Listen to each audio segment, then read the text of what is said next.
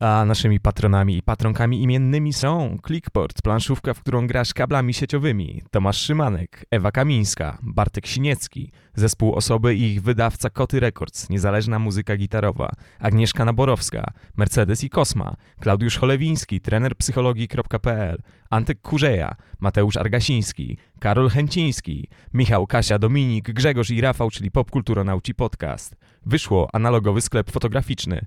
Kot Figaro z przychodni weterynaryjnej Figaro w Krakowie, Kuba Szymkowiak, Adam Kijora, Piotr Kowalewski, Petriac, Daby Szumy Ciągi, artrage.pl, kameralna księgarnia z e-bookami, kubki mamsam.pl, Bułczaki, czyli Karolina Matylewska i Marcin Żerko, Piotrek Jerzewski z palarni Heresy, kawki specialty bez bufonady, Filmen Records, wydawca nowej epki zespołów Czasy, Tata Żelaznego, Ferdynand Goniewicz, usługi graficzne dla ludu, Grzegorz Kyc, lepszy niż nic, Państwo Kudelscy, Błażej Szkudłapski, czyli DJ z wąsem, który zakręci każdym parkietem, Krzysztof Słysz, autor fanpage'a Stalowy Księgowy, Paweł Maciejewski, Kasper Kopeć, Zofia Zin, Karolina Wielbacka-Lamus, Twinges, drugie życie książki w ciele plakatu, Jaczka z Kolumbii, Mieszko Minkiewicz, Emiot Protur, wyjazdy kolarskie, Foka i Morświn, Marcel Marszałek, Yellow Tapir Films, studio animacji 2D, Kotek Marszal, naczelny sklepikarz sklepu Szpeje, Haftbank, czyli najfajniejsze hafty w Polsce, Łukasz Maciejewski, Marcelina Zawisza, Julia Druszcz, Evenement, król Julian copywritingu, Sylwia Trzepizur, Miś Misiowa i Misio Junior, Malina Dunajska, Kicia Pestka, Grzegorz Hatala, czyli instagramowy pan od podatków, Tomasz Hajdyła, sklep dla kociarzy kociarnia.pl, Ciepły z miejsca, Żabuś, Parapublicystyczny podcast Ryneczki kontra Markety. Nie Stan Stand Up, pierwszy program komediowy już 29 lutego na youtube.com łamane na Nie Stand Up oraz Karolina Widomska. Bardzo, bardzo, bardzo Wam dziękujemy. Podcast Tex. Podcast o latach 90. i zerowych. Mateusz, e, ile punktów do wydalania daje ci twój model e, prysznica? Aha, w ten sposób, ale w skali Abgar? No, Czy w skali szkolnej, Mateusz. wiesz co, kiedyś bardzo dobry, dzisiaj dostateczny. Czyli spadłem z piątki na, na trójkę, bo po prostu dojrzałem. To nie jest, to nie jest miejsce, no. Tak jest, proszę Państwa. Żart o wydalaniu w pierwszych sekundach podcastu, bo czemu nie? Zobaczymy, czy słowo wydalanie jest legalne z punktu widzenia algorytmów YouTube'a. A tymczasem, skoro jesteśmy przy e, tego rodzaju tematach, no to co? No to będziemy dzisiaj rozmawiali o grze, która zmieniła oblicze gamingowej ziemi. No tak było w zasadzie, nie? Znaczy to jest coś, co się zapisało Mm. złotymi zgłoskami. Ach, bardzo dużo e, e, komunałów tutaj prawie na samym początku. Będziemy gadali o Simsach, proszę Państwa. Będziemy gadali o grze The Sims, która się sprzedała A, jak... Czyli żart o nie był najgorszą rzeczą, jeśli chodzi o Nie. ten początek po prostu. Welp. Będziemy rozmawiali o grze The Sims, która sprzedała się jak, e, jak szalona, można powiedzieć, nie?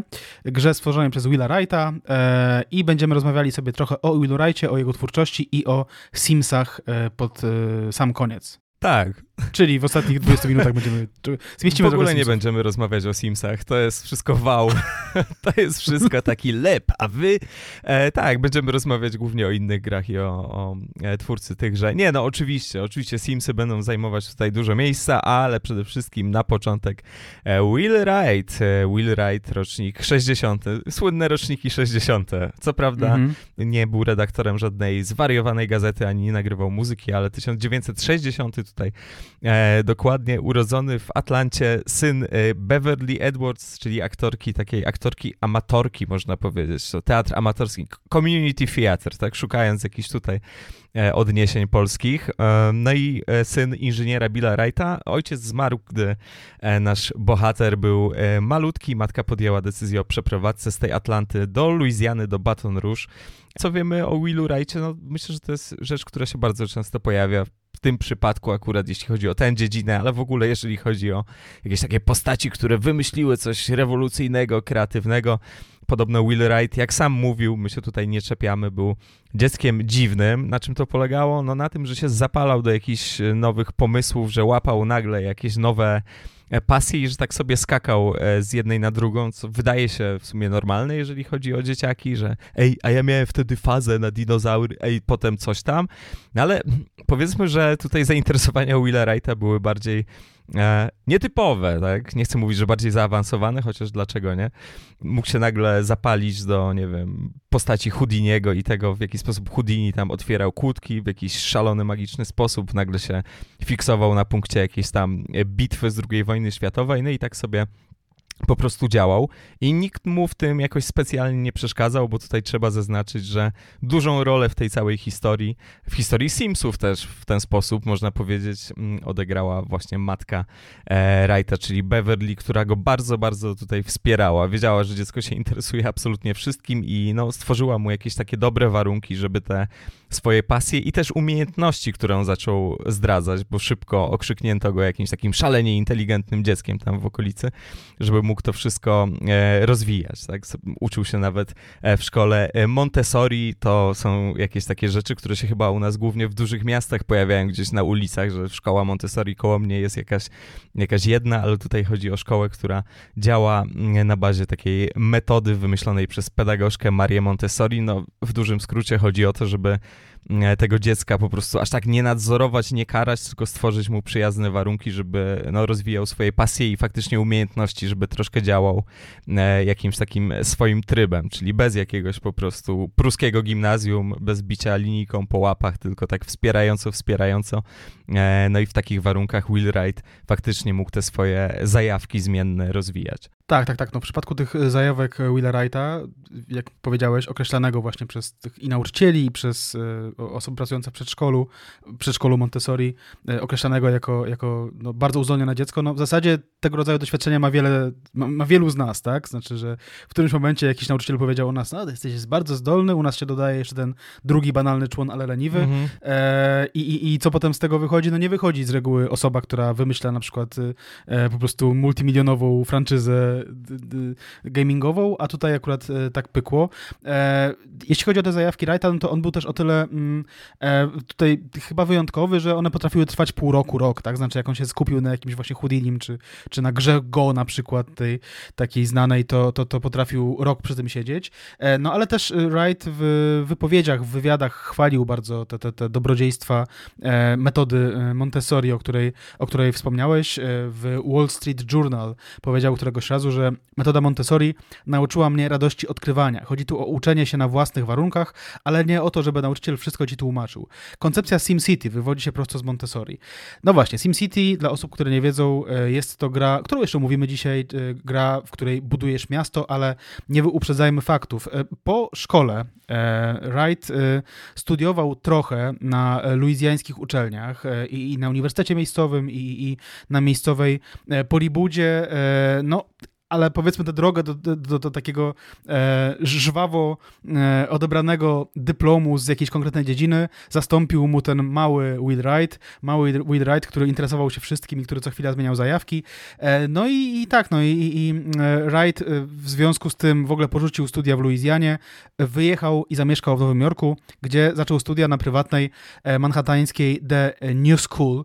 No i co on tam studiował przez łącznie 5 lat swojego uczęszczania na uczelnię, wszystko, tak można powiedzieć, a przynajmniej wiele, bo od architekturę przez inżynierię chemiczną po e, lotnictwo, tutaj prawda, nazwisko e, zobowiązuje, e, on wszystkim się tam rzeczywiście w jakimś tam stopniu jarał. W, w wolnym czasie zrobił podobno nawet licencję pilota, chociaż ta informacja jest jakaś dziwna, dlatego że znaleźliśmy jakąś taką, jakieś takie info, że nie dokończył kursu, ale zdobył licencję. Nie wiem, czy nie powinno być na odwrót, szczerze powiedziawszy, ale to są te, te, te źródła amerykańskie, do których, do których dotarliśmy. E, czym jeszcze interesował się? Interesował się eksploracją kosmosu, historią wojskowości. No tych e, dziedzin było bardzo wiele, ale w końcu gdzieś tam dopłynął do portu pod tytułem e, informatyka i, i, robotyka i tam w tym porcie już e, z grubsza został zawodowo, tak? No bo te obie dziedziny skierowały go jakoś tam e, ku zainteresowaniu e, tworzeniem po prostu software. Na początku lat 80. tak na dobre wziął się za tworzenie, za kodowanie, za projektowanie gier wideo, co mogło być faktycznie przerażające przerażające dla jego matki, bo to jakieś dziwne zajęcia. A to chłopie, to po pół roku ci minie, ale wspieram cię. Kocham, Mamo. kocham cię, wspieram, wspieram cię. I jeszcze ci nauczyciele z Montessori, dobrze jest, dobrze jest. Chłop już tam, wiesz, ma dwadzieścia parę lat, dobrze, dobrze, rób, rób, rób.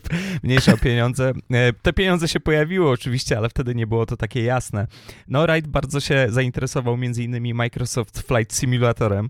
Tutaj już możemy oczywiście pomachać w stronę Michała Wiśniewskiego, mm. no bo mhm. jeśli Michał Wiśniewski to słucham, no jak, oczywiście, no to jakby co innego.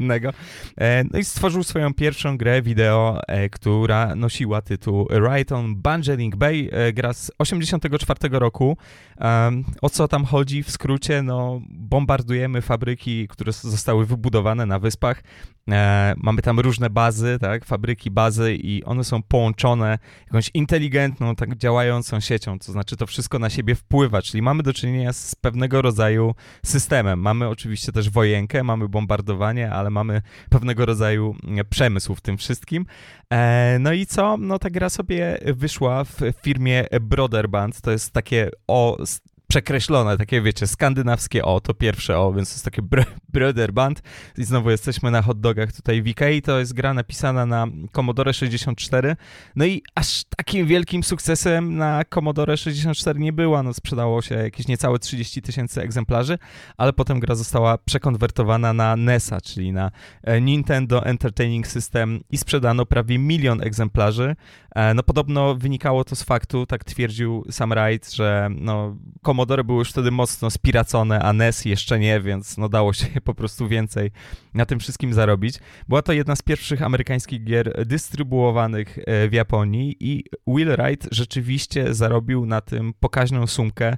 Nie wiemy jaka to jest dokładnie suma, ale była to suma, która no, pozwalała mu w tamtym momencie na to, żeby siedzieć sobie w domu z, z własną córeczką, która urodziła się w 86 roku, więc no zakładamy, że dało mu to jakiś tam komfort finansowy.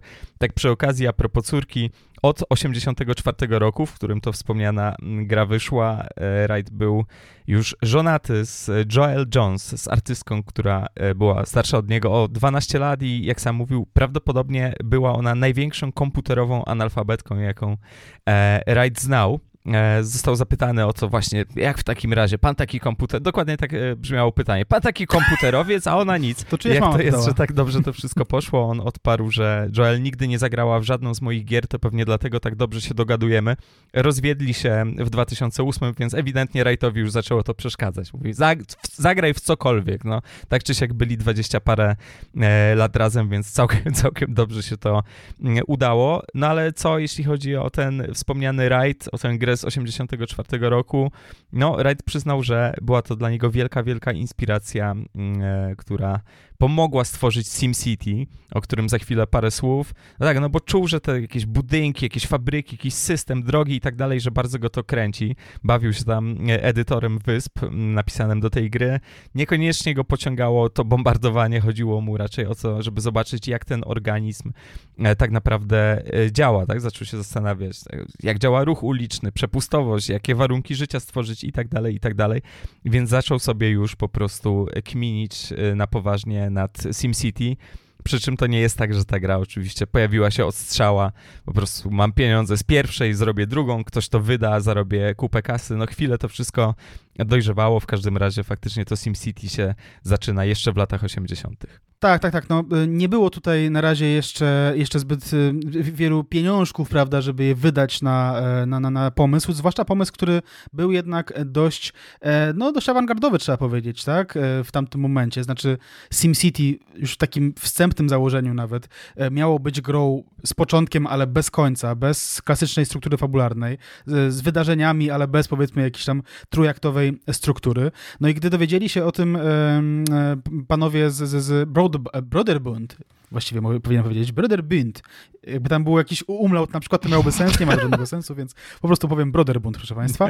Gdy się o tym dowiedzieli, e, panowie z Broderbund odpowiedzialni za wydanie Right on e, Bungling Bay, e, no to popukali się w ogóle w czoło i powiedzieli, że no chyba żartujesz, oni byli zainteresowani raczej bardziej konserwatywnym podejściem do, do, do, do tworzenia gier wideo. Co ciekawe, sam Wright w wywiadach już tam kilkanaście lat później wypowiadał się, że nie miał im tego w ogóle za złe, tak? No, stwierdził, że, że, że okej, okay, no faktycznie ten pomysł był bardzo dziwny jak na tamten czas i, i, i, że on też w ciągu swojego życia wielokrotnie łapał się na tym, że, że, że, że odrzucał jakieś pomysły, które później okazywały się fajne, więc, więc tutaj y, nie ma im w ogóle za złe i jest w ogóle wdzięczny, że był w stanie też wydać swoją pierwszą grę u nich. E, niemniej no, sprawiło to, że Wright trochę tam się błąkał po, e, po, po tym 80 game devie i próbował namówić różnych ludzi do tego, żeby, e, żeby tę grę wydali, no i w końcu się udało. Udało się podczas jakiejś takiej imprezy, którą Wright gdzieś tam nazywał po drodze najważniejszą imprezą z pizzą w historii. Wright podczas tego, tego rodzaju, prawda, melanżu poznał Jeffa Browna, to był inwestor, któremu to inwestorowi podobał się ten pomysł grania w miasto, tak, założenia własnego miasta i, prawda, prowadzenia tej zabawy, tak jakby to był w zasadzie taki, nie wiem, dziecięcy dywan, gdzie tam budujemy sobie budynki, ale robimy to wszystko w, w komputerze i rozwijamy ten cały ekosystem i to wszystko się dynamicznie, e, dynamicznie rozwija. Panowie założyli e, firmę Maxis, e, zatrudnili trochę ludzi, no i, no i dalej już poszło. SimCity początkowo nie miało nazywać się SimCity, tylko Micropolis. Gra w końcu wyszła w roku 89, od razu w trzech wersjach na Maki, Amigi i PC-ty, co jest akurat istotne, bo, bo to nie było jakoś tam bardzo częste, że, że, że w krótkim okresie gra wychodzi na wiele, na wiele mm, platform. No i Sam Wright, jak przyznaje w ogóle w wywiadach, on nie był jakoś bardzo przekonany do tego, że SimCity zawojuje w ogóle komputerowy rynek, że zarobi na tym miliony, twórca i inwestor, no ale okazało się, że się, że się mylił, tak? Okazało się, że taka teza, że a może jacyś tam, nie wiem, nerdy od, od strategii się tym zainteresują i może to tyle, była kompletnie nieprawdziwa. Gra była E, gigantycznym hitem, zachwycili się nią e, i recenzenci, gracze, więc była i artystycznym przebojem, i, i finansowym. Mm, no i e, panowie zarobili na SimCity tyle pieniędzy, że bardzo szybko zaczęli produkować kolejne gry z przedrostkiem Sim, tak? W 90 roku wyszło Sim Earth, w ramach której rozwijało się planetę. W 91 budowało się mrowisko w grze Sim Ant. W Sim Live z 92 budowało się ekosystem, w Sim Farm wiadomo. No i powstawały w międzyczasie też sequel toi, là, SimCity w 1993 roku powstał e, sequel SimCity 2000, to jest też taka pierwsza część, którą tak świadomie pamiętam jako dziecko, że, że tata rzeczywiście w to grał. E, ja jakoś e, wówczas, e, wówczas mniej. No i to jest franczyza, która rzeczywiście przetrwała do dziś, jeśli chodzi o, o, o, o, o te, jeśli chodzi o takie kojarzenie i jeśli chodzi w ogóle o to, że to cały czas powstają nowe tytuły z tej, z tej serii i, e, i mimo, że 10, od 10 lat nie ma nowej e, części, a Maxis chyba tam gdzieś po drodze się wywróciło, no no to jeśli, nie wiem, za rok będzie jakaś zapowiedź, że wyjdzie kolejny Sim City, to nikt się nie powinien w sumie dziwić. Tak, ja myślę, że gdy powstawało z kolei The Sims, to trochę tam wszyscy żałowali, że wydali już w Maxisie grę, która nazywa się Sim Life, bo to mhm. jest po prostu to. Oczywiście potem znaleźli, ale o tym, że ta droga do ostatecznej nazwy, do ostatecznego tytułu gry była dosyć wyboista, jeszcze tutaj powiemy. No tak, wracając do tych symulacji, symulacje, symulatory, co Wrighta tak naprawdę w tym wszystkim brało, no tutaj mamy e, Celia Pierce, to jest wywiad przeprowadzany dla magazynu Game Studies, wywiad z 5 września 2001 roku, więc tak, takie to były czasy, czyli do Stanów drogą morską. Na Raczej wodzie tak, to na wodzie, no. nie, to spokojnie. To, to, to jest najlepsze. No właśnie, Wright tam opowiadał no, o tym, dlaczego projektuje gry. E, co go tak bardzo w tym wszystkim pociąga, powiedział: Tym, co zawsze naprawdę lubiłem, jest tworzenie rzeczy, z czegokolwiek. Zaczęło się od konstruowania modeli w dzieciństwie. Gdy pojawiły się komputery, zacząłem uczyć się programowania i zdałem sobie sprawę, że komputer jest doskonałym narzędziem do tworzenia rzeczy, zachowań i modeli dynamicznych, nie tylko statycznych. Kiedy zaczynałem projektować gry, bardzo chciałem pójść z tym dalej, przenieść to na gracza, aby dać mu narzędzie, dzięki któremu będzie mógł tworzyć, umieścić go w roli projektanta. I na ten projekt zareaguje mały świat wewnątrz komputera a potem gracz będzie musiał ponownie przyjrzeć się swojemu dziełu i zaprojektować je na nowo lub zburzyć i zbudować nowe, cokolwiek by to nie było. Gra reprezentuje krajobraz problemów. Tutaj zaznaczę, tam jest w oryginale landscape, to jest krajobraz tak. w znaczeniu, nie wiem, jakieś takie spektrum, tak, jakiś po prostu zakres. W większości gier krajobrazy rozwiązań są niewielkie. Istnieje jedno możliwe rozwiązanie i jeden sposób, by do niego dotrzeć. Istnieją jednak tytuły bardziej kreatywne, które mają znacznie większą przestrzeń rozwiązań. Potencjalnie możesz w nich rozwiązać problem w sposób, na jaki nikt inny nie wpadł. Wielkość przestrzeni rozwiązań daje graczowi znacznie silniejsze poczucie empatii. Jeśli gracz wie, że to, co zrobił jest dla niego wyjątkowe, zazwyczaj bardziej się tym przejmie z takiego myślenia się wywodzę. Tak więc no tutaj nie do końca chodzi o to, żeby zastąpić Boga. Poczuj się jak Bóg, nie? Zapanuj nad własnym miastem, tylko chodzi o pewną otwartość tej gry, w takim e, rozumieniu sandboxowym, no ale to nie Mhm. są oczywiście sandboxy. Chodzi po prostu o to, że Wright bardzo no, uciekał od schematów, nie? Mhm. E, Uciekał od schematów, od jakiejś takiej po prostu linearnej e, rozgrywki od A do Z, no co było, tak jak już wspominałeś, dosyć kontrowersyjne, no bo gdzie my będziemy pakować pieniądze w grę, która nie ma zakończenia? To po prostu nikt tego nie chwyci, no mm, okazało się inaczej. E, No ale tak, no okazało się też, że to SimCity może mieć zastosowanie nie tylko takie po prostu domowe, nie chodzi tylko o czystą grywalność, ale może stać się też narzędziem politycznym. Ono oczywiście może się stać narzędziem politycznym albo jest polityczne na wielu poziomach. I do tego też jeszcze przejdziemy, no bo to siłą rzeczy no, wymusza pewne pytania dotyczące rzeczywistości takiej namacalnej, no ale był taki czas, dokładnie chodzi o jesień 2002 roku, przed pierwszą turą polskich wyborów samorządowych, no i wtedy w polskich mediach pojawiły się informacje, piękny nagłówek musimy tutaj Państwu przeczytać, to jest nagłówek z wprost, Kaczyński najlepszy w SimCity. 471 tysięcy mieszkańców liczy wirtualne miasto, które w ciągu 6 godzin zbudował w niedzielę kandydat PiS na prezydenta Warszawy. Lech Kaczyński wraz ze swą drużyną. tak, musisz zebrać, oczywiście musisz zebrać drużynę. Chodzi tutaj o akcję, którą zorganizowała wyborcza TVN i Cenega, czyli polski wydawca i dystrybutor gier wideo. Chodziło o to, że kandydaci na prezydentów tych większych polskich miast, tutaj dokładnie Białystok, Kraków, Warszawa, Zielona Góra, Katowice i Olsztyn, czyli wynika z tego, że nie wszyscy się bawili w to, że udało się może zebrać taką znowu e, drużynę, e, że ci kandydaci będą rywalizować w SimCity 3000 tutaj, żeby to było jasne, czyli mm, chodzi o grę z 99 roku, więc wtedy nie jakaś taka supernówka, że ej, damy to szybko, ten, niech oni co zrobią, bo to teraz wyszło. Nie, to już gra, która chwilę tam sobie latała, latała. No jest to ciekawe, nie ma co ukrywać, szczególnie jak ktoś patrzy tam z perspektywy miast, w których y, mieszka, porusza się. Na przykład jak w Krakowie. W Krakowie znane twarze. w Krakowie to zostało zorganizowane e, w klubie pod Jaszczurami, bardzo nobliwy, niegdyś jazzowy klub. I komu najlepiej te zawody poszły? O, Zbigniewowi Ziobro. To Zbigniew Ziobro po prostu wyciągnął to, co najlepsze podczas tych zawodów, wyciągnął z tego miasta wirtualnego to, co najlepsze i tutaj już cytat z krakowskiej wyborczej. U Zbigniewa Ziobry jest już 2107 rok. od, zawsze. W mieście mieszka 256 tysięcy simów. To właściwie miasto marzeń. Pieniędzy w brud i nie wiadomo, co jeszcze budować. Budżet 51 tysięcy simoleonów. E, Waluta oczywiście z SimCity i nie tylko. Znacie Tak. simoleony. No i powiecie 51 tysięcy, ale to kur, to mocna waluta. To nie jest jakieś gówno. To jest naprawdę dużo pieniędzy. Roczne wpływy prawie 35 tysięcy simoleonów. Dochody z umów biznesowych 11 tysięcy. Bezrobocie wynosi 7%. I to spe... No kurde, tak zatrzymam się wtedy, nie? Jak Wtedy tak, dzisiaj to już jest wyższe niż jest dzisiaj, tak? Dosłownie dzisiaj, jest 5% około. Tak, nie? dzisiaj jest wyższe niż realne, ale wtedy gdzieś tam dobijało do 20, to no, panie Zbigniewie, bardzo dobrze pan sobie poradził. I czytam dalej. I to z pewnością jedyny poważny kłopot tego miasta. Z pewnością. Nie ma w ogóle wysypiska, bo nie jest potrzebne. Wszystkie odpady są przetwarzane lub spalane. Mamy centrum naukowe, port rzeczny, wyliczają doradcy Ziobry. Co dalej? Odtwarzamy oryginalną zabudowę Nowej Huty i Kryspinów. Średnia wieku mieszkańców to 81 lat. Jeżeli was to zatrzymuje, jest to prawdopodobnie jakiś chochlik. Raczej tak chodziło o średnią długość życia. Ale jeśli tak, Nie, rzeczywiście... to nawet jak na Kraków to jest bardzo wysoka średnia wieku, nie? To, to, to myślę, że to jest mm, pomyłka. I tutaj jeszcze jedna rzecz, e, z tego co się dowiedzieliśmy, Zbigniew Ziobro wtedy zaplanował budowę metra w Krakowie na 2100 rok, czyli dosyć optymistyczna prognoza, to tak e, a propos Tak. krakowskiego metra. No. Tak, tak. No i średnia wieku 81 lat, to w tym w Krakowie Zbigniewa Ziobry wiek emerytalny, tam nie wiem, 112 lat masz i Tak, przechodzisz tak, wtedy, tak, tak, wtedy tak. ci wolno, nie? Mniej więcej. No tak, tak, no. Któż nie chciałby żyć w mieście, e, prawda, którym rządziłby Zbigniew Ziobro? Mateusz, odpowiedz sobie na to pytanie. Któż nie ja tak chciałby... patrzę na państwa, patrzę na państwa, nie widzę rąk. Wszyscy są bardzo szczęśliwi w Krakowie Zbigniewa Ziobry, a jak tam poszło e, innym kandydatom? No, powiedziałeś znane nazwiska, zaiste znane nazwiska.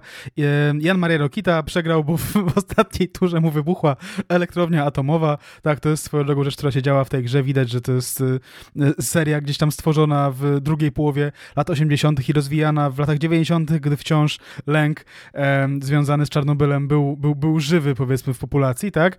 Jerzy Wetulani też był świętej pamięci, który postawił na, na, na ekologię. No ale co tam, no jeszcze jest taki jeden gość, który tak się składa, że no, zwyciężył tamte, w tamtych wyborach w roku 2002 i zwyciężył, potem też, jeszcze też w kolejnych, co? w kolejnych i w jeszcze kolejnych i w Mhm. jeszcze kolejnych i w jeszcze kolejnych. I to brzmi jak żart, że ja tyle razy to wymieniłem, ale to dokładnie nie jest żart, tak? Znaczy wymieniłem pięć razy, no i faktycznie facet, facet od, od 20 lat rządzi i teraz się zapowiada na to, że już chyba e, dość, Mhm. cytując klasyka. E, tak, Jacek Majchrowski, Jacek Majchrowski, który No jak, jak, mu tam, e, jak mu tam poszło? No słabo poszło, był przedostatni. Niżej był tylko Kazimierz Kapera z LPR-u. jest bardzo urocze, że w tym wspomnianym przez ciebie artykule z Wyborczej wypowiada się asystent e, kandydata Kapery, e, który, który powiedział, że no, on ma większe doświadczenie ze strategią, która się nazywała Cezar i okazało się, że administrowanie e, Imperium Rzymskim i, i Krakowem Anno Domini 2002 to, to, to coś zupełnie innego, nie? No zaskoczenie, zaskoczenie jednak faktycznie to, to, to nie jest tak, że, że, że, że nie wiem, idzie, chodzicie sobie do Koloseum w Krakowie i, i oglądacie e, walki, z, e, walki lwów, raczej chodzicie pod Jaszczury i, i ca- cały czas istnieje ten Tak. klub To w nieco innej formule, ale tak. Mhm. i słuchacie jazzu albo co tam teraz leci. Natomiast Karaoke, no. jak tam poszło, jak tam poszło Jackowi Majchrowskiemu? Poszło tak, że e, Jacek Majchrowski był obecny bardziej duchem podczas tego konkursu. Cytuję tutaj za wyborczą. W mieście Jacka Majchrowskiego po godzinie zamieszkały 22 tysiące ludzi. W kasie pozostało 10 tysięcy simoleonów. Profesor był przy rozpoczęciu gry, teraz pobiegł na wykład. Ma wrócić do klubu pod Jaszczurami, gdzie trwa rywalizacja. Znaczy to jest taki tekst, który był pisany tak dynamicznie, na bieżąco, tak, co się działo w kolejnych tam e, godzinach. E, No i tu czytamy dalej, co tam, co tam e, prawda, ci, ci, ci mm, asystenci Majchrowskiego wykminili. Przybyła kolejna strefa mieszkaniowa, park, więzienie na obrzeżach, hipermarket. Co ciekawe, na wniosek mieszkańców. Poszerzono ulicę i wprowadzono komunikację e, podmiejską, bo starsi simowi chętnie wyprowadzają się z od centrum. To się akurat, to jest Tak. akurat dość spójne z, z, tak z wizją Majchrowskiego po tych 20 latach. Podobnie jak to, przepraszam, że zamiast zajmować się miastem, poszedł zajmować się swoimi sprawami. Tutaj takie dwie rzeczy faktycznie Co pasują. Podatki. Podatki utrzymują się na niskim poziomie, 6 do 8 simoleonów i żadnych pożyczek. Nie chcemy bowiem zadłużać miasta. Inwestujemy ostrożnie, ale mamy nadzieję z zyskiem, tłumaczy Marcin Kowalski ze sztabu Jacka Majchrowskiego. I tutaj w nawiasie profesor nadal na uczelni. E, W planach jest rozbudowa strefy przemysłowej i lotnisko. No tak, no, no, no profesor po prostu oddał miasto osobom zaufanym, co do których wiedział, był pewien, że, że doskonale to ogarną, no i okej, był przedostatni, ale w wyborach był pierwszy, więc no, first things first. Tak, outsourcowanie zarządzania miastem to jest przecież najlepsza metoda. Najlepsza metoda, ale to dobrze. Stare stolice, stare stolice, przenieśmy się do aktualnej już od wielu lat. Co tam w Warszawie? No w Warszawie Andrzej Olechowski spóźnił się godzinę na ten turniej i właściwie nie usiadł do komputera, z tego co wiemy. Podobno rzucił do swojego takiego sztabu młodziaków, studenciaków. Ładnie budujcie, ale żeby nie było głupio. No tak, tutaj akurat myślę, że y, porozumienie po wąsie, że tak powiem, z Jackiem Tak. Majchrowskim, że tutaj jakieś podobne rzeczy. Julia Pitera, co zrobiła? Oddała grę harcerzom, czyli dobry taki gest serca, tak, i dzieciom kandydatów na, e, na radnych z jej gabinetu. Około godziny 14, z tego co wiemy, z relacji UFO wessało jej Pałac Kultury, to znaczy, no to, to nie był pałac jeden do jeden, to był Empire State Building, no ale coś tam trzeba było znaleźć. E, Janusz Piechociński, tutaj ważna rzecz, no znany i lubiany statystyk, mm, przyszedł e, na ten turniej z dziećmi, z bratankami, ze swoimi dziećmi, swoimi bratankami, bo gdyby to były cudze dzieci i cudzy bratankowie, byłoby to dosyć dziwne, ale nie, pan Janusz przyszedł, Wyłapał przyszedł ulicy, z rodziną, tak, i stworzył ogród zoologiczny na początku, czyli a propos first things first, zaczynamy, po, nie może być tak, kurwa, w nowoczesnym mieście, żebym nie mógł, wiesz, poglądać Tak. sobie wydry. No jak wspomniałeś, wygrał Lech Kaczyński, wygrał i te wybory na y, prezydenta Warszawy i, i, i, i ten konkurs, prawda? E, I tutaj z rozmowy z Lechem Kaczyńskim umieszczonej w Top Secrecie, e, jakie rzeczy sprawiły więcej kłopotu niż rzeczywista Warszawa? I tutaj Kaczyński odpowiada, takich rzeczy w grach nie ma, no może poza UFO. Mam też nadzieję, że nie spotkam się w Warszawie z zamieszkami. Panie Lechu, tutaj mówię, prawda, do, do ducha Lecha Kaczyńskiego, który jest w sercach każdego z nas, prawda, w sercu każdego z nas. Chyba, że ktoś ma dwa serca, to w sercach każdego z nas. E, mówię, że no, jednak się chyba nie udało, tam pamiętamy, co, co, co Kaczyński tam, co i komu zabraniał Mhm. jakby i, i komu zabrał, zabraniał manifestować kiedy. Gratulacje. Natomiast, e, natomiast nie wiemy, czy tego rodzaju problemy były w SimCity, nie wydaje mi się, żeby były, e, ale, ale, ale, co tutaj zwraca uwagę, no to po pierwsze, że, no właśnie jak powiedziałeś, tak, że, że, że e, niektórzy niektórzy kandydaci podeszli do, do, do, do sprawy, no tak na luzaczku, tam przyszli z jakimiś dziećmi, tam, czy swoimi, czy z ulicy, wszystko jedno, tak, a zabudujemy zo, fantastycznie, tak? A niektórzy, jak Lech Kaczyński, czy Zbigniew Ziobro, no ogarnęli sobie jakichś studenciaków, tak? Ogarnęli sobie jakichś tam właśnie nerdów strategicznych i tutaj, prawda, ktoś to prawdopodobnie już tam miał wygrzane 150 godzin w SimCity, tam rzeczywiście do, dobrze mu poszło. E, i, i, I humor gituwa, tak? E, tutaj jest cytat z wywiadu z Kaczyńskim. E, szukaliśmy osób, które potrafiłyby w to grać. Pomogli mi przyjaciele, bo nie znałem przedtem pana Michała. Sztab doradców tworzyli studenci Michał Rogus i Paweł Roszczenko, to jest tutaj od, od dziennikarza nawias. Kręcił się on, tutaj dalej Kaczyński, kręcił się on wokół jednego z polityków PiS, ale to już jest tajemnica kuchni. E, proszę, jakby próbowałem tam szukać panów, czy, czy, czy oni coś tam dalej działali w partii, ale, ale chyba nie. E, no i druga rzecz też jest interesująca, jeśli chodzi, znaczy taki drugi aspekt, który tam wyłuskaliśmy, prawda, z tych, z tych, z tych e, informacji na temat tych konkursów, że no, SimCity, jak, jak powiedzieliśmy wcześniej, nie przewidywała zwycięstwa, tak? Znaczy, każdy może, może sobie zaplanować mhm. samodzielnie zwycięstwo, każdy może e, sam zdecydować, kiedy kończy grać, tak? To jest gra, która jest jak klocki Lego, tak? No, kończysz konstruować te, te, te, te, ten swój statek, czy co tam sobie robisz, czy samochód, kiedy ci się znudzi, tak? Albo kiedy już osiągniesz jakiś konkretny cel, który sam sobie zaplanujesz. A tymczasem oni tutaj musieli jakoś, e, ponieważ Kaczyński wygrał i Ziobro też wygrał, no musieli zaplanować jakieś zwycięstwo, tak? No i co, co to zwycięstwo oznaczało? Oznaczało największą liczbę mieszkańców. I to jest mocno niedoskonały, niedoskonały kryterium, bo w SimCity można było ściągać mieszkańców na różne sposoby. Można było obniżyć podatki na przykład i tam zrobić parę innych rzeczy i mieszkańcy przyjeżdżali, no ale to nie oznaczało wcale, że, że, że nie wiem, ludziom się żyło dużo lepiej w tym, w tym wirtualnym mieście.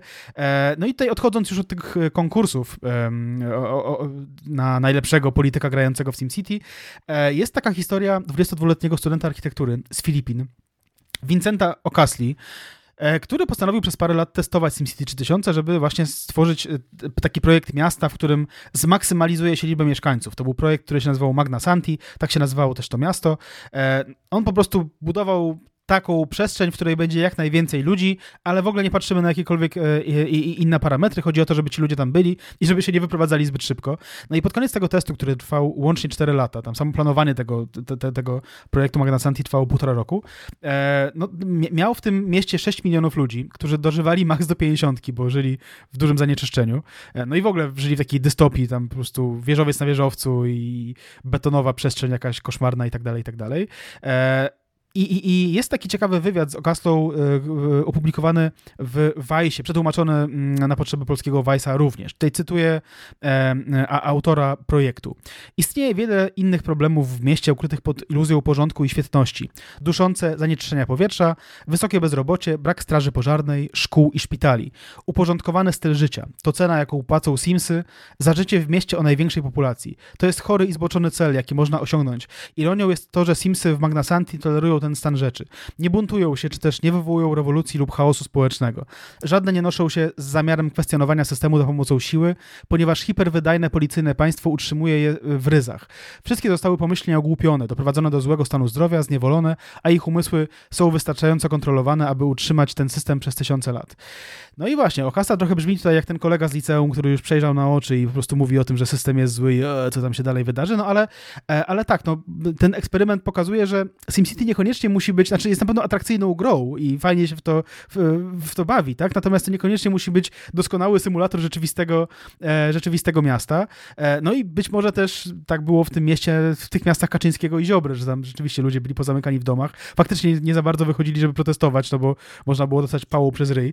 I, i te miasta rzeczywiście wygrały, miały największą ludność, ale niekoniecznie to musiało oznaczać, nie wiem, no, że inne wskaźniki też e, były tutaj jakoś bardzo zachęcające. Tak, no miasto, w którym nikt nie wychodzi z domu, bo może dostać pałą i tak dalej, to brzmi trochę jak miasto Zbigniewa Ziobry. Tak mi się wydaje, no bo dawno mhm. nie graliśmy z, ze Zbigniewem Ziobrą w, w SimCity 3000, więc w lan, lan tak, na laniku.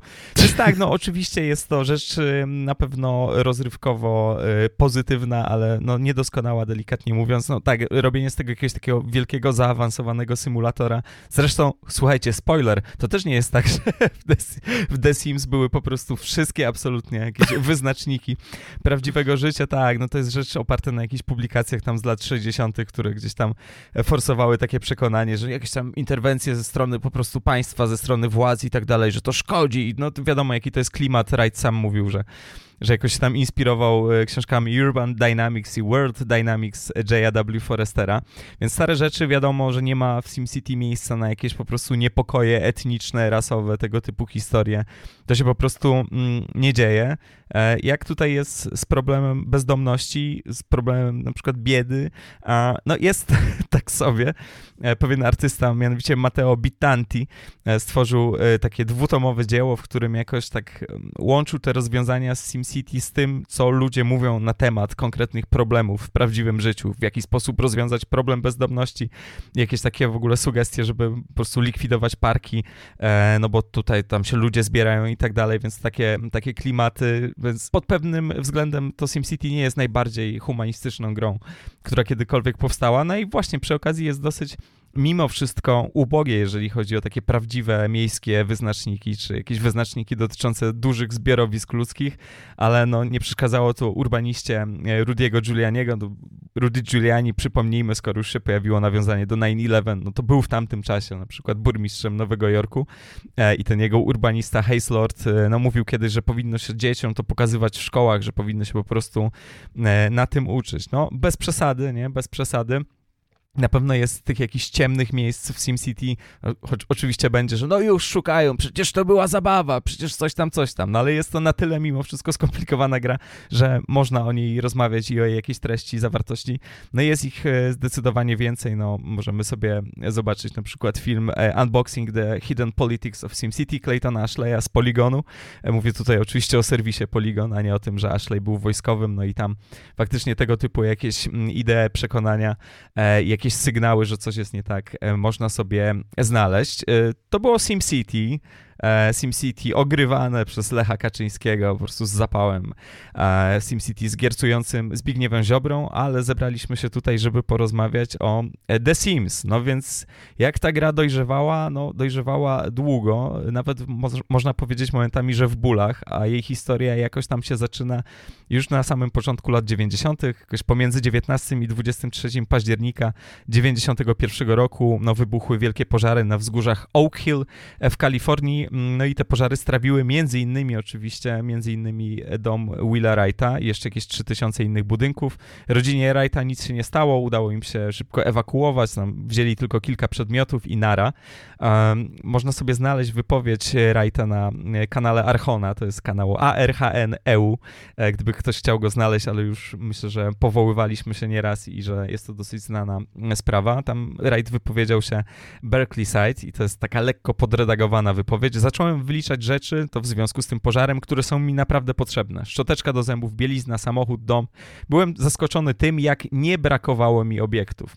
Dużo ważniejsze było dla mnie, że udało nam się wydostać i nikomu z rodziny nic się nie stało. Zacząłem zastanawiać się nad wszystkim, co teraz mieliśmy i że każdy przedmiot został kupiony z jakiegoś powodu. Dlaczego potrzebuję rzeczy X, Y albo Z? Dlaczego uważamy, że jakiś zakup nas uszczęśliwi? Sprowadziłem to niemal do formy piramidy potrzeb Maslowa albo Masłowa, jak się u nas mówi, i tak trzeba u nas mówić, tak się mówiło w szkole, kurwa, na WOSie, na PP, więc tak będziemy e, mówić. No i wtedy to faktycznie pojawił się w głowie Wrighta ten jakiś taki pomysł, żeby stworzyć grę w której no, sterujemy pojedynczymi simami i no, będzie to program do projektowania domów, no ale oczywiście z tym bardziej rozwiniętym pierwiastkiem ludzkim, bo jakieś programy do projektowania domów mimo wszystko w tamtych odległych tak naprawdę czasach istniały. No i zaczął sobie kminić, kminić. No tylko z perspektywy dzisiejszej, no wydaje się, że no to przyszedł z tymi Simsami i wszyscy powiedzieli, wow, dobra, okej, okay, musimy to zrobić, będzie to fantastyczna sprawa, wielki sukces finansowy. No nie było tak, no Wright pracował w międzyczasie między innymi nad e, kolejnymi grami Maxisa, ale nie nad Simsami, dlatego że znowu, no, jest to dziwne, nie ma to końca, ale okej, okay, jesteśmy w stanie to przeżyć. Natomiast może to jest kwestia tego, jak e, Wright to pitchował. Początkowo ten projekt był znany pod nazwą Home Tactics The Experimental Domestic Simulator. Później został przemianowany na Dollhouse. Obie nazwy problematyczne. Można sobie znaleźć jakieś takie pierwsze po prostu arty, jakieś takie szkice, dokumenty e, projektowe. Podobno Wright na początku skupiał się głównie na działaniu sedesu, to znaczy był bardzo zainteresowany tym, jak to urządzenie działa. Można sedes wykorzystać na wiele różnych sposobów. Miał to być przykład oczywiście tego, e, no, jakie możliwości tworzy ta nowa gra, ten Dollhouse, czy jak to sobie nazwiemy.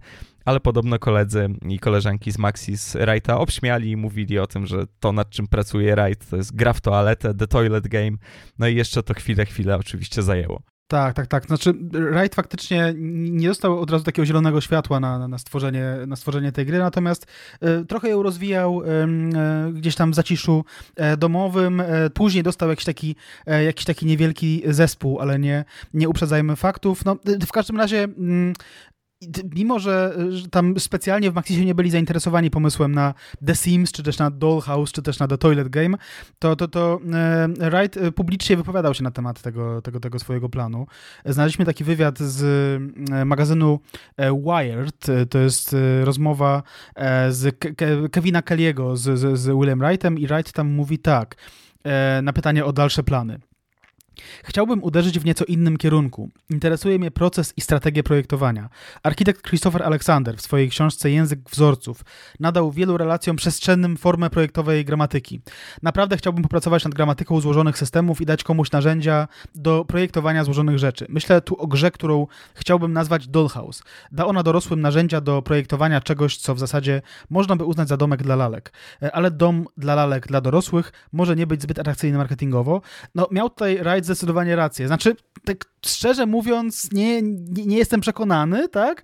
Czy, czy, czy u dorosłych by się to nie, nie, nie, sprzedało, natomiast wiadomo, że nie sprzedało się u grup fokusowych złożonych z dzieci, tak? Znaczy, tutaj nie było jakiegoś specjalnego zainteresowania, żeby, żeby tworzyć domek dla lalek. Znaczy, zakładam, że, że, że tej, ponieważ mm, stereotyp mówił, że, no i też nie stereotyp, nie tylko stereotyp, ale również e, wyniki sprzedaży mówiły, że głównie chłopcy grają i głównie do chłopców trzeba marketingować gry, no to e, ta, ta nazwa nie była specjalnie, specjalnie zachęcająca tutaj, żeby ją e, jakoś tam e, promować.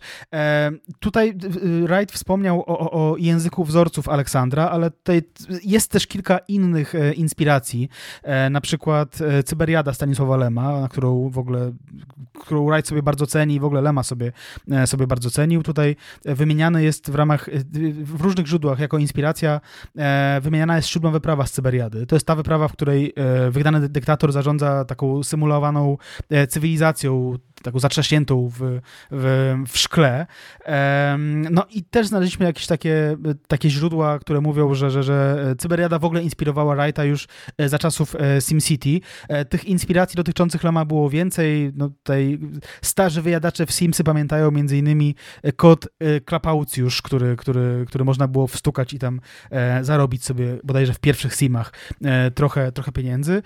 Jest też inspiracja w postaci Zrozumieć Komiks Scotta McClouda, to jest świetna rzecz, e, wydana w Polsce przez Kulturę Gniewu. To jest komiks, który bada komiks jako medium, mówi o i historii komiksu i mówi o, o, o założeniach, powiedzmy, formalnych, e, które stoją e, za komiksem.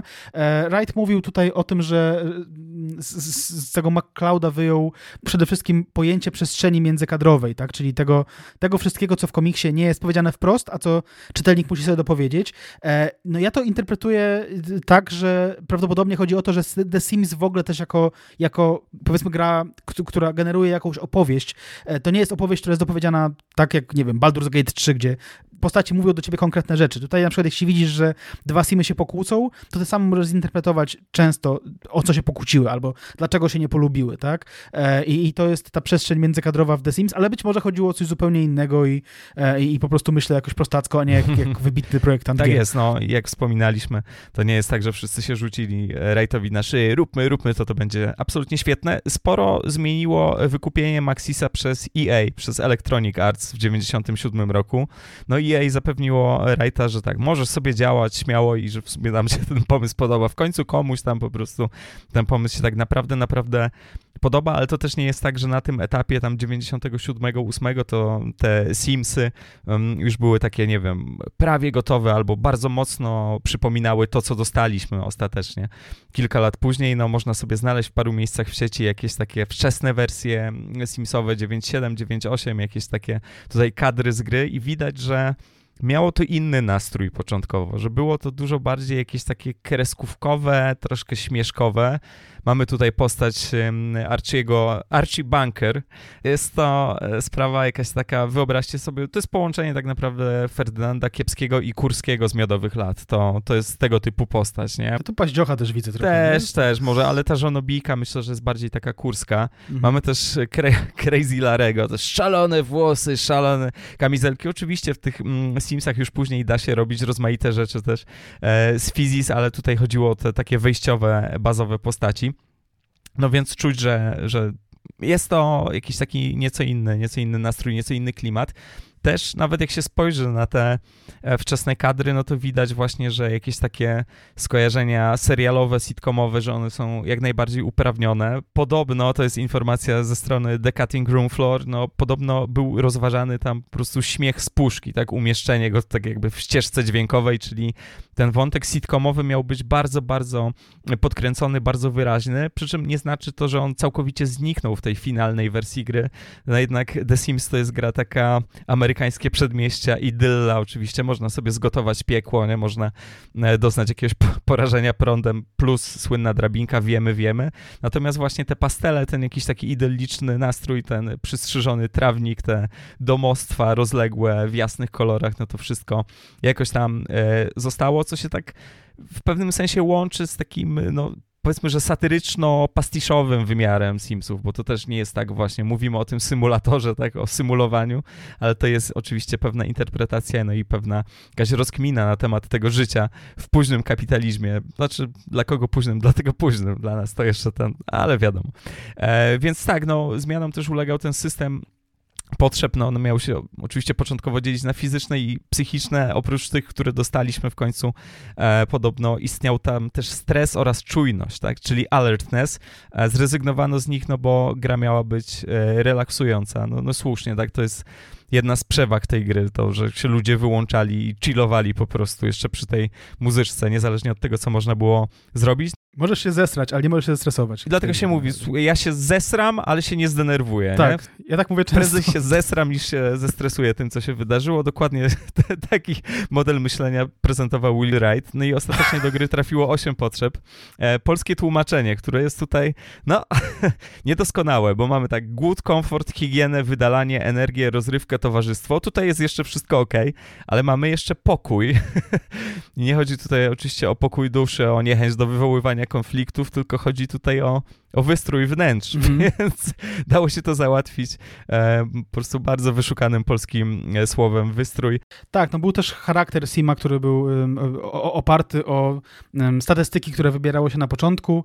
Trochę taki system przypominający RPG, tutaj prawdopodobnie też tak stawiałbym, że, że gdzieś tam ekipa e, miała doświadczenie z jakimś Dungeons and Dragons i innym Warhammerem, dlatego że wybierało się, znaczy e, rozdzielało się jakąś tam pulę punktów pomiędzy pięć cech, schludność, przebojowość, aktywność, usposobienie e, i nastawienie. Tam też po drodze można było sobie zrobić znak Zodiaku. Ja pamiętam ze swoich doświadczeń w Simsach jedyn, e, jedynce, że e, bardzo istotne było, żeby dać wysoką schludność, przynajmniej tam na tam, żeby tam do, do maksa brakowało jednego albo dwóch punktów, dlatego, że najgorszy sim, jeśli chodzi o granie, przyjemność z grania, to był taki, który był syfiarzem, dlatego, że nie sprzątał nigdy po sobie, narzekał jak musiał sprzątać.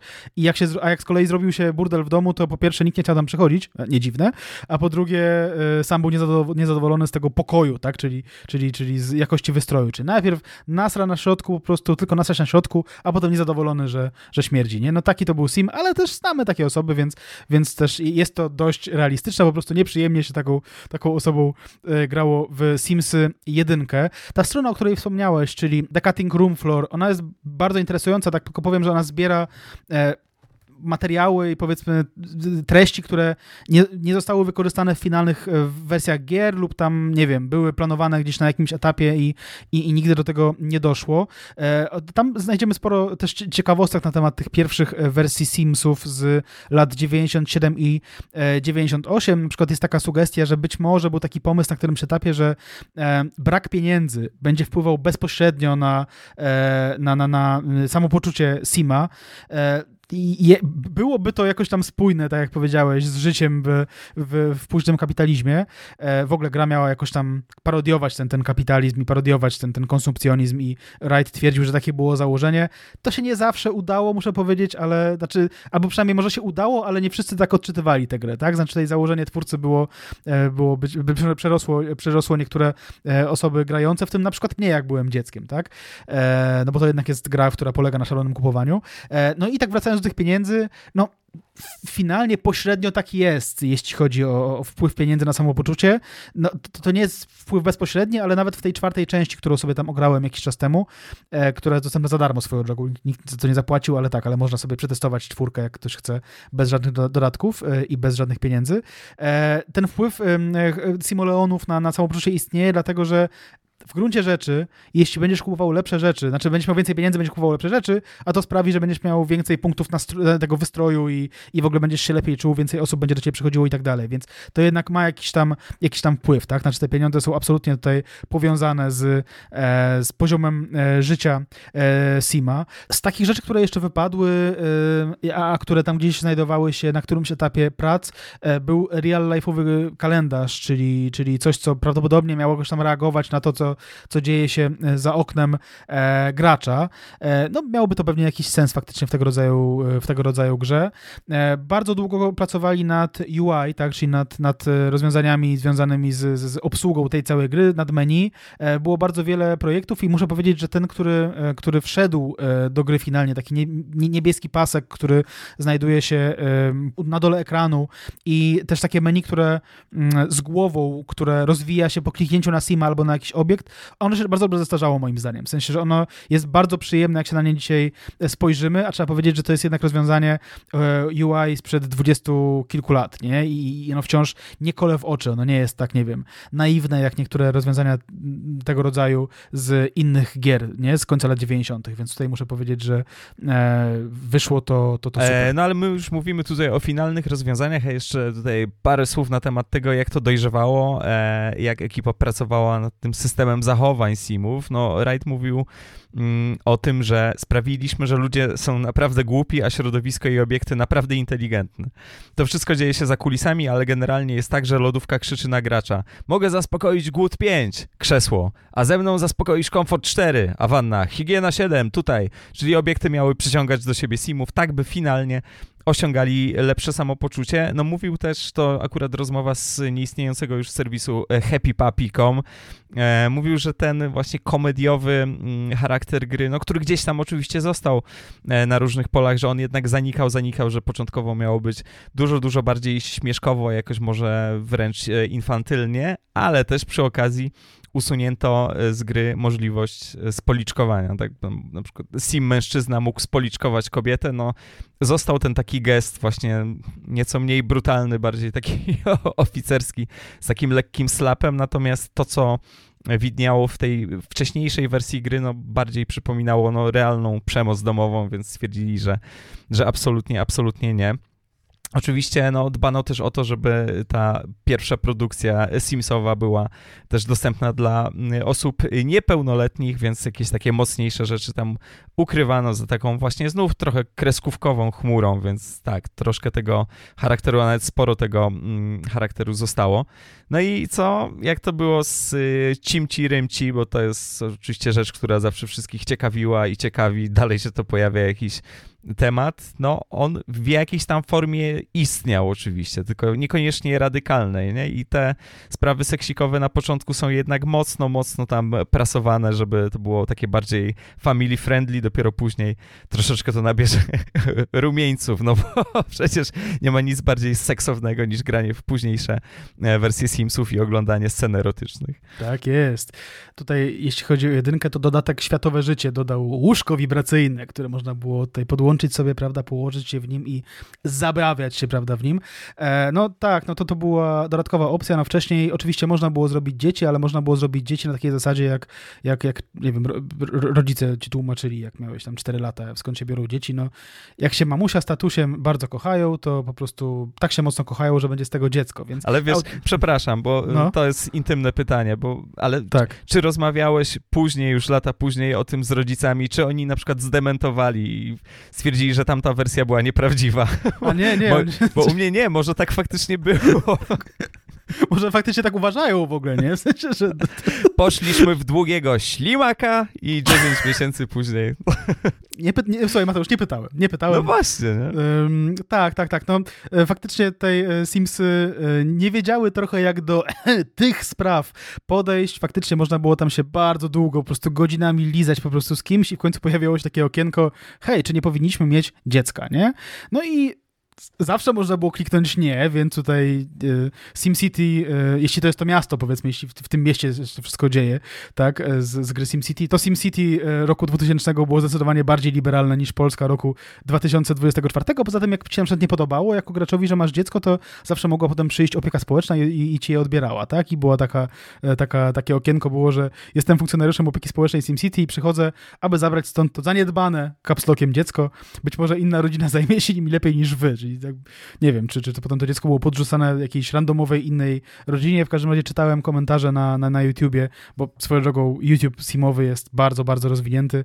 Czytałem takie komentarze na YouTubie simowym, że, że niektóre dzieci to mocno straumatyzowało, że nagle przychodziła opieka społeczna i wiesz, siedmioletnia dziewczynka grająca w Simsy musi sobie jakoś poradzić z tym, z, z, z tym faktem, że, że o cholera dziecko mi właśnie zabrali, nie? To jest, raz, że sobie radzi z faktem, że w ogóle ma dziecko w tej grze, a potem, że w ogóle przyszła opieka społeczna i zabrali, nie? Matko boska. Tak jest, pięcioletnie dzieci, nie, dzieci wychowujące dzieci. Szokujący nagłówek e, jest e, sezon ogórkowy, takie rzeczy. Lisy sikają na jagody. No dobrze, e, elektryczne, wibrujące łóżka, ślimak, z którego biorą się dzieci. To wszystko było grane. No i rzeczywiście te Simsy wczesne, to znaczy mówię o tym tak jakby te późniejsze, to już była jakaś po prostu totalnie wysoka, wysoka szkoła jazdy, no ale te pierwsze szczególnie jakoś o tym wszystkim opowiadało w taki, no co pewnie wynikało z jakichś prób po prostu znalezienia jak największej widowni, ale jest to dosyć takie e, rzeczywiście infantylne i e, no, jakoś tam mocno powiązane z rodzicami, z pszczółkami, z kwiatkami.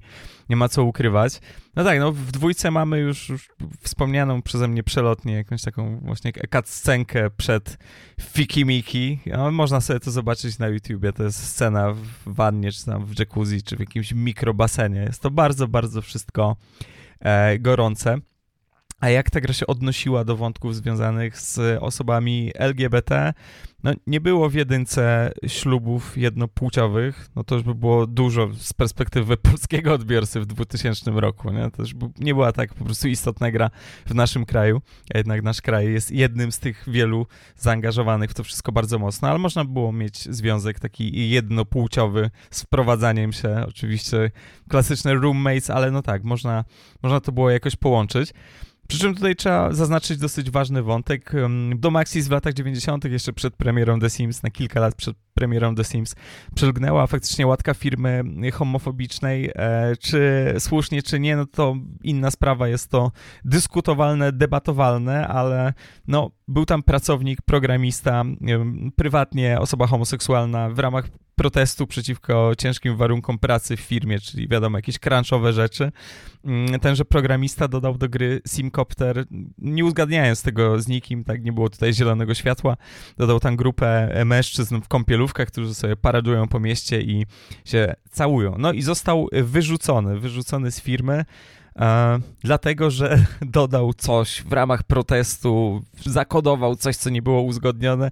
No różnie można o tym mówić, czy to był sprzeciw wobec akurat tego, co się konkretnie w Simcopter znalazło, że to było akurat to, czy to był sprzeciw wobec jakiejś takiej samowolki, no to można dyskutować, no ale taka łatka mm, powstała no, w tych latach późniejszych już, jeżeli chodzi o kwestie The Sims, całe uniwersum The Sims, a osoby LGBT, no już się trochę zmieniło, co może nawet częściowo wynikało z tego, że Maxis gdzieś tam chciał uciekać od tej łatki, ich zdaniem może nie niesłusznej, ale na pewno ich zdaniem niekorzystnej, no ale były tam już e, pewne rzeczy tutaj bardziej progresywne i rozwojowe. No tak czy siak w tych The Simsach, w tych pierwszych Simsach mamy tutaj już jakiś zalążek mimo wszystko progresu. Więc tak czy siak było czym szokować e, polskiego odbiorcę w roku 2000.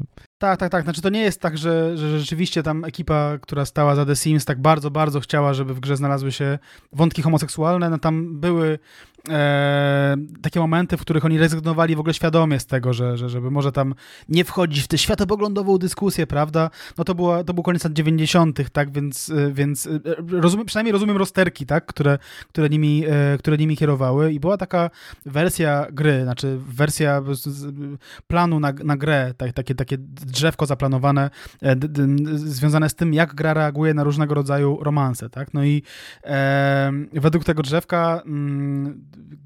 jeśli doprowadziłeś do e, romansu kobiety z mężczyzną, no to, no to mogłeś tam pocałować tę osobę albo zrobić z nią dziecko i tak dalej, i tak dalej. A jeśli próbowałeś pocałować e, osobę e, tej samej płci, co twój sim albo twoja simka, no to wtedy dostawałeś po prostu tam plaskacza, co nie?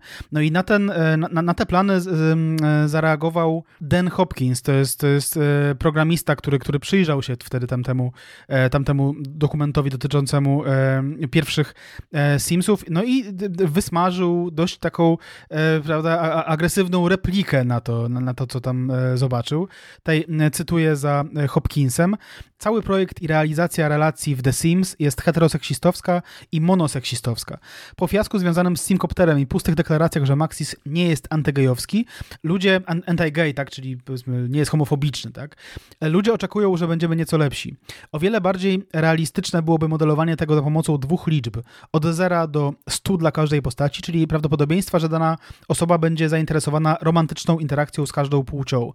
Można więc po prostu modelować monoseksualny, heteroseksualny, tutaj nawias, to wszystko, co mamy teraz w grze, tak?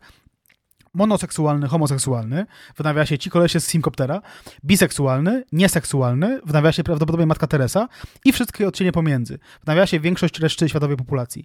To sprawiłoby, że gra byłaby znacznie ciekawsza i bardziej realistyczna, częściowo pod wpływem czynników losowych, a każdy, kto poczułby się z tym urażony, musiałby dorosnąć i miejmy nadzieję, że nasza gra by mu w tym pomogła. Każdy, kto boi się, że może e, to urazić wrażliwość innych ludzi, ale oczywiście nie samego siebie, jest homofobem, e, ale nie zdaje sobie z tego sprawy, ponieważ projektuje swoją homofobię na innych innych ludzi, no to jest tak, to była dość e, ostra e, reakcja to zrobiło na mnie duże wrażenie, no bo dzisiaj to każdy głupi może potrafi być liberalny obyczajowo, ale przypomnijmy, to był rok 98, no i to, to nie była jakaś taka specjalnie częsta postawa. E, przy czym, czy ta postawa doprowadziła do tego, że e, Maxis, że, że firma Maxis zdecydowała się w końcu wrzucić e, relacje e, jednopłciowe do gry, e, czy nie? No, jest też druga wersja wydarzeń, taka, że, że w Maxis planowano e, pozbyć się z Simsów relacji homoseksualnych, natomiast z powodu pomyłki E, nie zrobiono tego w końcu. Tam było jakieś tam zamieszanie związane z tym, że ktoś dostał stary dokument i tak dalej, i tak dalej.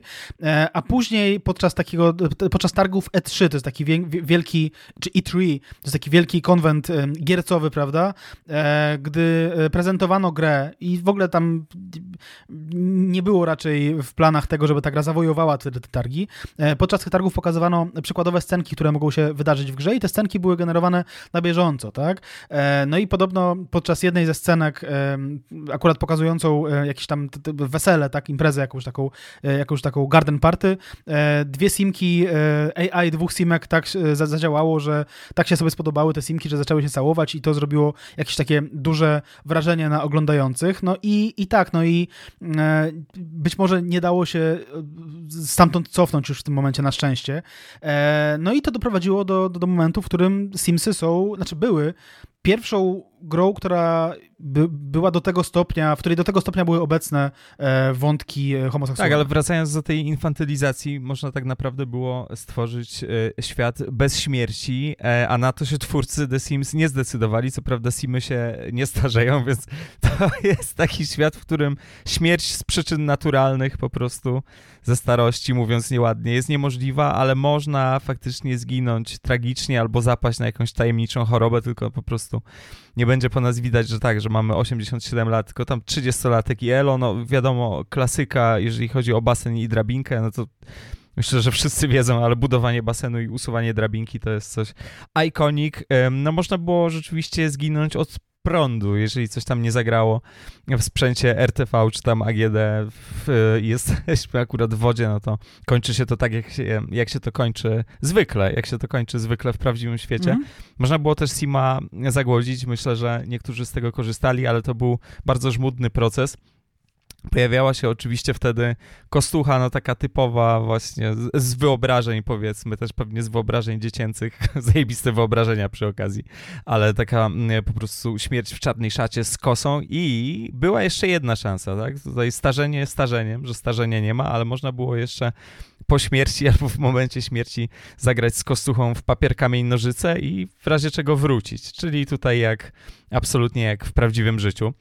Co tam jeszcze, jeżeli chodzi o jakieś takie istotne cechy tej kultowej gry? No na pewno muzyka, muzyka Jerego Martina, e, rzeczy, których ja szczerze, kurwa, nie znoszę. Tak się spodziewałem. Jakieś takie po prostu jazzy, jazzy bossanowa, e, no docelowo relaksacyjna i zakładam, że tak to działa i działało w przypadku większości osób, bo to już mniejsza Augusta, jest to dosyć uniwersalnie relaksująca, ale nie, ale nie kurwa mnie. Ale tak, jest to coś, co na pewno zapadło, zapadło e, w pamięć. No, mamy już rok 2000 i zbliża się ta e, premiera tej nowej, jeszcze nie wiadomo czy kultowej gry i podobno no Maxis tutaj jakoś nie działał specjalnie marketingowo, to znaczy to nie była jakaś taka na początku zakrojona bardzo szeroko kampania, no do ludzi z listy subskrypcyjnej SimCity wysyłano informacje o tym, co się dzieje. E, oni mogli też jakoś tam podglądać te działania twórców gry, mogli zadawać jakieś takie pytania. No to też jest jakiś taki sposób na testowanie, takie może nie beta testowanie, ale jednak konsultowanie się i jakieś takie zabawy tutaj fokusowe. A jak myślicie, nie? A co ten, o co pytają najczęściej? Więc jest to jakiś problem e, do rozwiązania. No wiadomo, że ludzie zastanawiali się nad tym, co tak naprawdę się może wydarzyć, to znaczy na ile możemy sobie tutaj pozwolić, jeżeli chodzi o symulowanie życia. No podejrzewam, że 90% to pytania o ruchanie, ale to mhm. też naturalne tak naprawdę. To jest jednak mm, jakaś tam gra e, w tamtym momencie e, zdecydowanie bardzo, bardzo e, nowatorska. No i co? No, no Simsy wyszły no jest to coś, czego się nie spodziewano. Oczywiście to nie jest tak, że gra się miała zupełnie nie sprzedać, ale czy ktokolwiek poza Rightem, a może nawet nie Right, bo Right przynajmniej przy okazji SimCity też się nie spodziewał aż tak dużego sukcesu. Czy ktoś zakładał, że to tak pyknie? No, pykły Simsy zdecydowanie. Simsy w 2002 roku e, trafiły też na okładkę e, Newsweeka, tego takiego, wiecie, głównego Newsweeka. To jeszcze nie naszego temu akurat chodziło o e, The Sims Online, o eksperyment, który który tak niekoniecznie, niekoniecznie wyszedł. Ale tutaj ważne, bo padło już tutaj słowo simoleony, tak? Już tutaj po prostu liczymy, liczymy w głowie e, te simoleony. Ile zarobimy na przykład na tym odcinku na Spotify? To ja mogę na przykład od razu podać, Bartek, tutaj wyciąg bankowy. No, no, no. Zero simoleonów akurat. A. A czemu? Co, Spotify nie płaci twórcom za to? A nie. Co? No, to dopiero teraz się dowiaduję? 120 odcinek i teraz się dowiaduję? Myślałeś, że co? Że zgarnąłem to i że będziemy co pół roku się rozliczać. Ja bym ci, ja bym ci powiedział. Nie, myślałem, że tam się uzbiera, uzbiera i wtedy odbiorę. Musi pan przyjść osobiście, wiesz. To jest gotówka, to jest to, co Jacek Łągwa opowiadał o rozliczeniach po koncertach ich troje po płycie AD4, nie? Że torby, my mm. siatki po prostu gotówki wynosiliśmy, nikt nie płacił podatków. No to nie, wracając, wracając do nieprawdziwego życia, bo to była smutna proza życia. No Simsy, które u nas jak się domyślacie, jak pamiętacie, też właściwie z marszu osiągnęły bardzo duży sukces. No one były w pełni zlokalizowane. Chodzi tutaj oczywiście o spolszczenie tego wszystkiego. No dało się to zrobić w prosty sposób, dlatego że e, same simy rozmawiają językiem wymyślonym, tym Simlish, e, więc jedyne co trzeba było zrobić, żadne dubbingi, coś tam, tylko tłumaczymy to, co jest po prostu literowe, to, co jest pisane. I faktycznie różnie było z tymi tłumaczeniami, bo jest parę takich rzeczy, które nam zostały w głowach. Jak ktoś rzuci tam Simsy, pierwsze Simsy, no to wiadomo, że ktoś ci odpowie, no tam ćwir, to tak, no to, to są rzeczy oczywiście tłumaczeniowe, a nie narzucone są też papuszki. No ale jak się czyta na przykład opisy tych sprzętów, no chodzi o jakieś tam elementy wystroju oczywiście, czy o jakiś sprzęt tam RTV, AGD bardzo istotny, no to jest to kurczę suche. Jest to suche jak cholera. Troszkę się to faktycznie wpisuje w taki żart z reklamy, tak, z tej konsumpcji właśnie, mm -hmm. jakieś takie głupie rzeczy. Ale kurde, no jeśli chodzi o w ogóle świat, gier wideo, e, nowe czasopismo. Jeśli chodzi o świat gier wideo, no to mamy mnóstwo przykładów parodii reklam i parodii właśnie jakiegoś takiego kapitalistyczno-konsumpcyjnego języka. No, o rozgłośniach radiowych w GTA to nawet nie ma co mówić. I wychodzi to często zręcznie, nie? A w Simsach faktycznie wychodziło to słuchawo, tak jakby zatrudniono do tego, przepraszam oczywiście, jeżeli do kogoś to trafi z tych osób, jeżeli, tak jakby zatrudniono osoby, które nie do końca czują humorek. Może to miało być po prostu uniwersalne, ale to nie, nie trafia tak do końca. Znaczy, no, za tą decyzją moim zdaniem też się kryje jakiś tam geniusz, tak? Znaczy, The Sims po prostu miało być prześwitującym e, doświadczeniem, tak? Znaczy, ja, ja, się nawet nie, nie, dziwię, że oni tam nie używają jakiegoś edgy humorku, chociaż jakieś takie edgy elementy były w Simsach. No więc właśnie, tak? no. Znaczy, no. Ale trzeba było się do nich dokopać, tak na takim powiedzmy poziomie, jak ta gra się odpala i leci to, no wspaniałe zresztą intro. To intro tej gry jest, jest y, absolutnie obłędne do dzisiaj tak naprawdę i, i ta obietnica, którą to intro składa, ona jest dostarczona od razu, to jest wspaniałe w ogóle, nie? Eee, i, i, I to, że ta gra od razu ci tam daje możliwości tam kupowania rzeczy i tak dalej i widzisz, że każdy z tych po prostu przedmiotów, których już w podstawce było sporo i do praktycznie każdego trzeba było zrobić opis, więc to też jest dużo roboty, tak? Więc też ile wymyślisz żartów z krzesła na przykład, no nie? To jest inna sprawa, nie? Eee, spróbujmy. No, spróbujmy, tak, lećmy. Leć, idźmy w to, nie? Eee, no to ta gra rzeczywiście na takim podstawowym poziomie ona miała być prześwitująca i tam dopiero później gra się dokupywał do jakichś creepy rzeczy albo jakichś tam, wiesz, e, dziwacznych śmierci, że twój sim nagle zaczął kasłać albo, albo, albo zjadł go smok, bo to była jakaś taka opcja, w którym po którymś dodatku, że mógł cię tam zjeść jakiś tam fantastyczny stwór e, i tak dalej, e, no to jakby ja się nie dziwię, że tak jest po prostu. No to, to działało jak byliśmy dziećmi, tak? Jakby jak miałem 12 lat, no to powiedzmy, że to, to nie było tak, że pękałem ze śmiechu, ale to było okej, okay, no ja nie wiem, no. Ile gier wtedy było, miało w ogóle wbudowany humor tak, e, tak, e, tak on default, nie? No to jest jedna z wielu takich decyzji, no podobnie ta decyzja o, o tym języku Simlish, no to ona faktycznie była wygodna z punktu widzenia polskiego dystrybutora, bo nie trzeba było dogrywać głosów, ale ona była też wygodna dla nich, no bo, no bo po pierwsze e, to, to, to, to mm, sprawiało po prostu, że, że nie, bez potrzeby, znaczy nie było potrzeby planowania e, jakiejkolwiek lokalizacji gdziekolwiek, tak? A po drugie, no może ta gra nie była jakoś tam neutralna kulturowo, nie? Do końca, no bo jednak wiadomo, że gramy w tej Ameryce i to takiej Ameryce, która wygląda trochę jak, jak, jak, jak pik lat 80., no ale jednak e, to było łatwiejsze w sprzedaniu tego na przykład, nie wiem, graczom na Bliskim Wschodzie, tak? Czy, czy, czy, czy, czy w krajach afrykańskich na przykład, czy coś, co nie? Znaczy tam nie trzeba było jakoś specjalnie e, kombinować, no jak się ludzie po prostu nauczyli, niezależnie od szerokości geograficznej, że sul, sul to jest dzień dobry, czy tam cześć, tak? No to się nauczyli i to było y, jakieś takie, wiesz, game devowe Esperanto wtedy, No tak, ale żebyście mieli tutaj jakiś obraz, no bo myślę, że pamiętacie nazwy różnych przedmiotów, tak zakładam, jeżeli graliście namiętnie w Simsy, ale jeśli chodzi o te opisy, jest na przykład za 100 simoleonów, o fajna cena, nie? No, to jest prawdziwa waluta, no fajnie. Mhm. Radiomagnetofon pełny luzik. Wiesz, myślę o jakichś takich rzeczach, które były w tłumaczeniach kaczorów, e, E, rozmaitych i tych zeszytowych, powiedzmy, regularnych i tych grubszych e, gigantów. Jakoś to wychodziło lepiej. Ja to mamy tak, radiomagnetofon pełny ludzik. W żadnym mieście nie znajdziesz nic bardziej superowego niż radiomagnetofon pełny ludzik.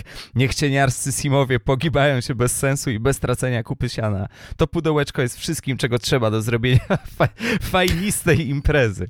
No więc, to jest jakieś takie w pół drogi, że z jednej strony faktycznie jest beka z pewnego stylu, beka z simów w ogóle, ogóle, tak?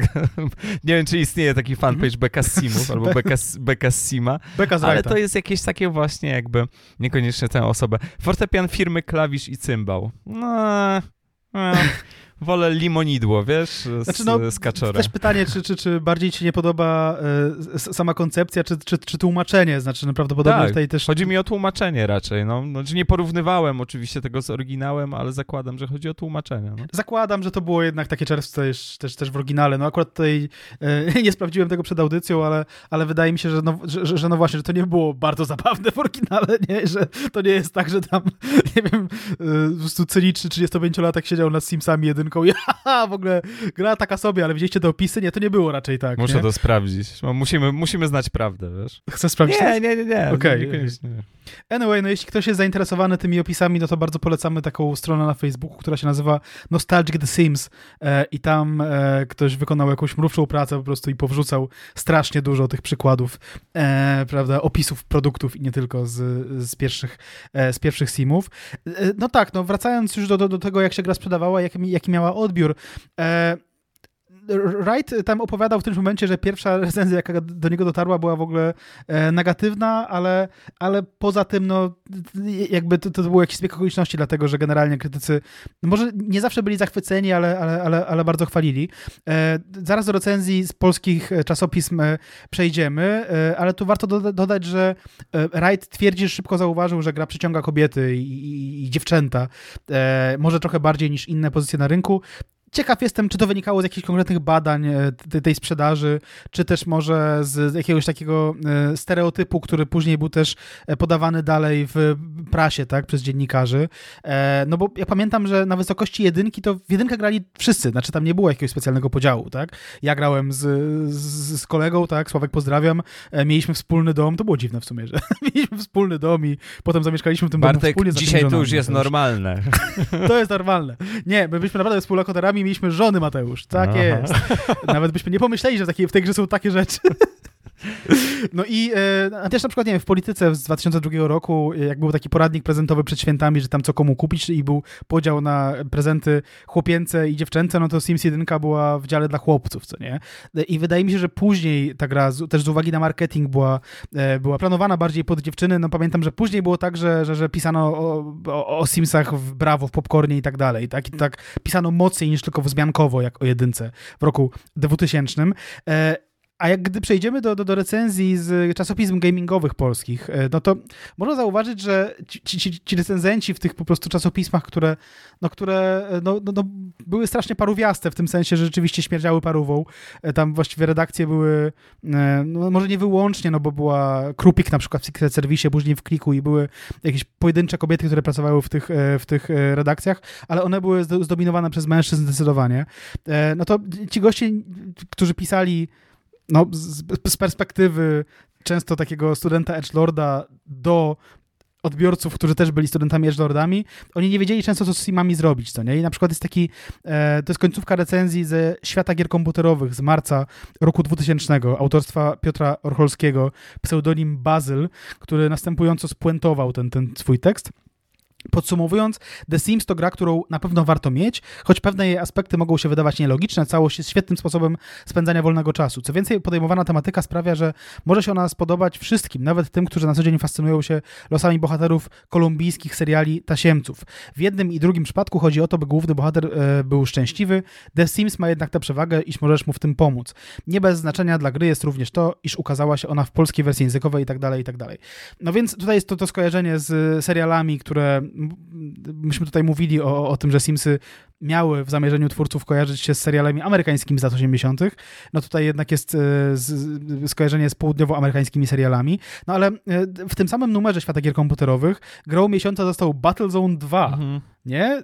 Jakby, no, jakby ciężko tak nabijać z perspektywy lat, no bo ciężko, trudno jest rozpoznać taki super istotny tekst kultury, który się zapisze po prostu na zawsze w historii całego medium, no ale jednak tutaj mieliście y, grę, która wywoła rewolucję i grę, która no może i była ok, ale jest trochę zapomniana dzisiaj i jakby nie rozpoznaliście tego, nie? To jest, to jest w ogóle bardzo interesujące, w jaki sposób oni na to, e, na, na te Simsy reagowali. To prawda, tutaj e, dosyć pozytywna recenzja, ale myślę, że tak, że robienie z tego gry miesiąca to już się wiązało z pewną obawą, że chłopaki nie, no nie, nie kupią tego, no to jest jakieś Barbie 8, mhm. no nie można czegoś takiego robić, to jest poważny e, periodyk dla no tak, nastoletnich i nie tylko chłopaków, mm, e, trudny, trudny wiek. E, no tak, ale też przy okazji mm, trzeba zaznaczyć, że no dało się jednak dostrzec pewne nowatorstwo, to na pewno i to, że ten wpływ e, wywierany przez no, The Sims no, nie ograniczy się tylko do momentu premiery, tylko że to będzie jakoś tam trwało, bo tutaj mamy też recenzję Piotra Janusa Janusa. Nie widzicie, jak to jest napisane, więc musicie uwierzyć, że to ma sens. To jest recenzja z magazynu Reset, kwiecień 2000 i tutaj już takie dosyć czujne obserwacje, mianowicie, a gdy już się dowoli nagramy i ochłoniemy, oczekujmy drugiej części. To jest oczywiście o The Sims. Nic o niej na razie nie słychać, ale miejmy nadzieję, że powstanie. Przecież inne dziecko Wrighta, SimCity też było kiedyś grą nowatorską, oryginalną, dziwaczną, nie? Więc jest jakaś taka czujka, że dobra, no wyciągamy jakąś lekcję z tego, co się wydarzyło. SimCity to już jest duża, duża rzecz. E, w roku 2000 e, są różne odsłony, więc dajmy temu absolutnie szansę. Jest dziwna rzecz, Mianowicie e, felieton e, Maniaka, czyli Michała J. Adamczaka ze świata gier komputerowych, to jest maj roku 2000. No i taki felieton no w skrócie, bo to jest długie, jest to tekst pod tytułem Żywe Tamagotchi, jest tam mowa o jakichś tam, powiedzmy, nie wiem, aktach przemocy wywołanych grami komputerowymi i o tłumaczeniu, że to wszystko wynika z tego, że ten i pozywanie, tutaj wracamy właściwie do odcinka o Mortal Kombat i o Dumie, pozywanie twórców tych gier i potem, no, jest mowa o tym, że ten czy inny sąd stwierdził, że nie, że to nie ma żadnego wpływu, tak, no bo tutaj mamy jakąś wolną wolę, jest generalnie rozkmina na temat tego, o czym się mówiło wtedy bardzo, bardzo dużo. E, tutaj oczywiście autor staje po stronie tych, którzy mówią, że nie cenzurować, przecież każdy ma swój rozum i on sam mówi o tym, że gra w rozmaite brutalne gry i dosłownie muchy by nie tknął, tylko ją wypuści przez okno i że wcale nie chce zrobić krzywdy Bazylowi wspomnianemu, który siedzi przy biurku obok. Aż w końcu przychodzi o The Sims na zasadzie, że ja jestem absolutnie przeciwko tej cenzurze, ale kurwa, jest jedna rzecz. I, co jest tą Słuchajcie, rzeczą? I, I, tą rzeczą jest właśnie, e, właśnie gra The Sims, mianowicie Maniak. Ksywki z gamingowych czasopism to jest w ogóle osobna tutaj, że Maniak Pisze tak, a jednak znalazła się gra, która według mnie ze względu na potencjalną szkodliwość obowiązkowo powinna zostać opatrzona etykietą od lat 18 z dodatkowym ostrzeżeniem przed możliwymi skutkami nadużycia. Paradoksalnie nie jest to żadna krwista strzelanina. Paradoksalnie nie jest to żadna krwista strzelanina. paradoks. Kurwa, książę paradoksu. Oscar Wilde. Dziękujemy, maniak. A poczciwe z pozoru The Sims. Wcale nie żartuję. The Sims to moim zdaniem gra, która może wyrządzić więcej szkód niż wszystkie sieciowe rzeźnie i trójwymiarowe mordownie razem wzięte. Mordownie? Mordobicie. Mordownie to są szemrane knajpy. Mordownie tak. tak wtedy było. Jest ona bowiem nieodpowiedzialnie reklamowana jako symulator życia. Mordo, jako symulator życia i na taki z pozoru wygląda. Biada jednak temu, kto za dobrą monetę weźmie owo zachęcające do zabawy hasło. Z pozoru bowiem wszystko wydaje się być na miejscu. Jak wydaje się to nie być, to już opuszczamy to, wydaje się to załatwia. Prowadzony przez gracza Sim chodzi do pracy, robi karierę, zdobyte pieniądze wydaje na różne ble, do tego może poczytać sobie książkę, obejrzeć telewizję i tak dalej, i tak dalej. Po dłuższej rozgrywce okazuje się jednak, że owo modelowe życie jest jakąś przerażającą karykaturą, a nie niewinną zabawą w dorosłego. Czego bowiem uczy ta gra? Ano przede wszystkim tego, że życie składa się z chodzenia do pracy, jedzenia i wydalania z przerwami na rozrywkę i życie towarzyskie.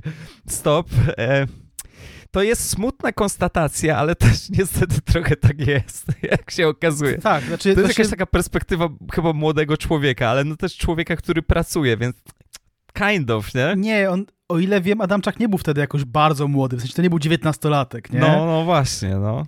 Ja nie wiem, czy on tam, nie wiem, potem e, jeździł do świątyń azteckich, po prostu tam mordował dinozaury w, e, pomiędzy wydalaniem, tak. nie mam pojęcia, co on tam robił, nie? Ale... No, tam myślę, że dla większości osób tam życie po 17 jest totalną przygodą, nie? Przejebana mhm. przygoda w Lidlu. To ostatnie zaś to czysty horror, to życie towarzyskie.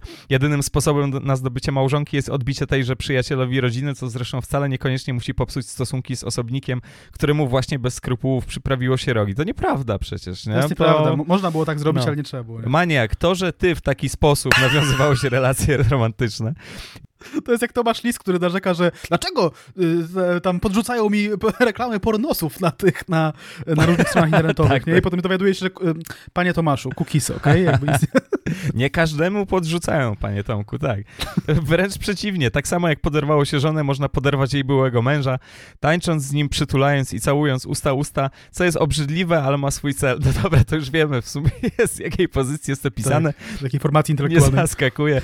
Poza uszczęśliwieniem głównego bohatera bohatera gry może prowadzić to do tego, że obcałowany mężczyzna zechce się wprowadzić do domu postaci kierowanej przez gracza, co wydatnie zwiększy jej dochody. Tak zresztą właśnie traktowane są tu inne osoby. Służą albo jako źródło rozrywki, albo jako źródło gotówki. To, diabła z przyjaźnią, miłością i poezją liczy się tylko forsa i samozadowolenie, a istota ludzka zredukowana zostaje do maszyny żrąco wydalającej, która ślini się na odgłos dzwonka do drzwi, nie zastanawiając się, czy to pizza, czy nieletnia córka sąsiada wpadła na igraszki. Uuu, gościu. No, wiadomo, że gra to tylko model ujmujący wybrane aspekty całości tak, aby dostarczyć maksimum rozrywki bez wdawania się w zbędne szczegóły. No, no, no bo trochę tak, nie? Trochę tak. No, no jest to gra rozrywkowa dla, dla, całej rodziny, a jednocześnie przymycająca pewne smutne prawdy. Ja oczywiście nie sugeruję tutaj, że to jest fajny model życia, albo że w życiu chodzi tylko o to, żeby kupić meble e, i zrobić kupę, ale jest to bliższe prawdy niż gdyby była to jakaś, wiesz, epicka przygoda albo jakieś po prostu niebywałe doświadczenie z poezją, z przyjaźnią i tak dalej. No więc, no, to jest ciekawe, nie, że to go tak oburzyło. Tak, tak, znaczy, no też on tutaj się odwołuje, tutaj na, kończy ten felieton, że, że tam wizja człowieka żywego Tamagotchi jawi mi się jako wielce obrzydliwa, kolorowe, sympatyczne Simsy jako najgroźniejsze wszystkich uczących okrucieństwa gier komputerowych. Okej, okay kilka rzeczy. Znaczy, pierwsza jest taka, że on może żartować, w sensie ten cały felieton może być żartobliwą ale jakby to nie wygląda jak pastisz, nie wiem, nie. tych felietonów, nie? Znaczy, jeśli to miał być pastisz, to, to chyba nie pykło. E, po drugie, no, on tutaj mówi, że, że gra jest reklamowana błędnie jako symulator życia, e, podczas gdy tam to, co robisz, to tam, nie wiem, do, do, dokręcasz rogi e, po prostu sąsiadom i, i, i tylko wydalasz i śpisz okej, okay, znaczy rozumiem ten, ten, ten zarzut, że w, symulator życia mógłby dotyczyć innych aspektów życia również, tak? I mógłby, ten, ten nacisk mógł być położony na inne aspekty. Natomiast z drugiej strony już wtedy były dostępne na przykład symulatory wojen, w których na przykład no, jako, jako, jako żołnierz, który, który obserwował wszystko z e, perspektywy pierwszej osoby, no, nie miałeś jakoś za bardzo, nie wiem, opcji, żeby wziąć do, nie wiem, jeńca wojennego. Nie, no wszystkich musiałeś kosić tam równo z trawą, co nie? Znaczy w sensie wszystkich mogłeś tylko i wyłącznie zabijać. I tutaj już nie, nie, nie widzi Adamczak niebezpieczeństwa w takim, w takim podejściu. No i nie wiem, no, znaczy ja jestem też w ogóle daleki od, od nie wiem, od mówienia, że brutalne gry wideo jakby, wiesz, muszą zawsze e, generować jakieś e, akty przemocy w prawdziwym świecie, e, no ale tutaj Adamczak jakby z tą taką swoją edgy tezą, bo tutaj to jest to, też taki felieton zbudowany na czymś takim efektownym, co jak ma cię złapać za gardło i kurde, będę trzymał do samego końca i po prostu zakończę ten swój felieton bardzo mocną puentą, że to jest bardziej bezpieczne od wszystkiego innego i od heroiny.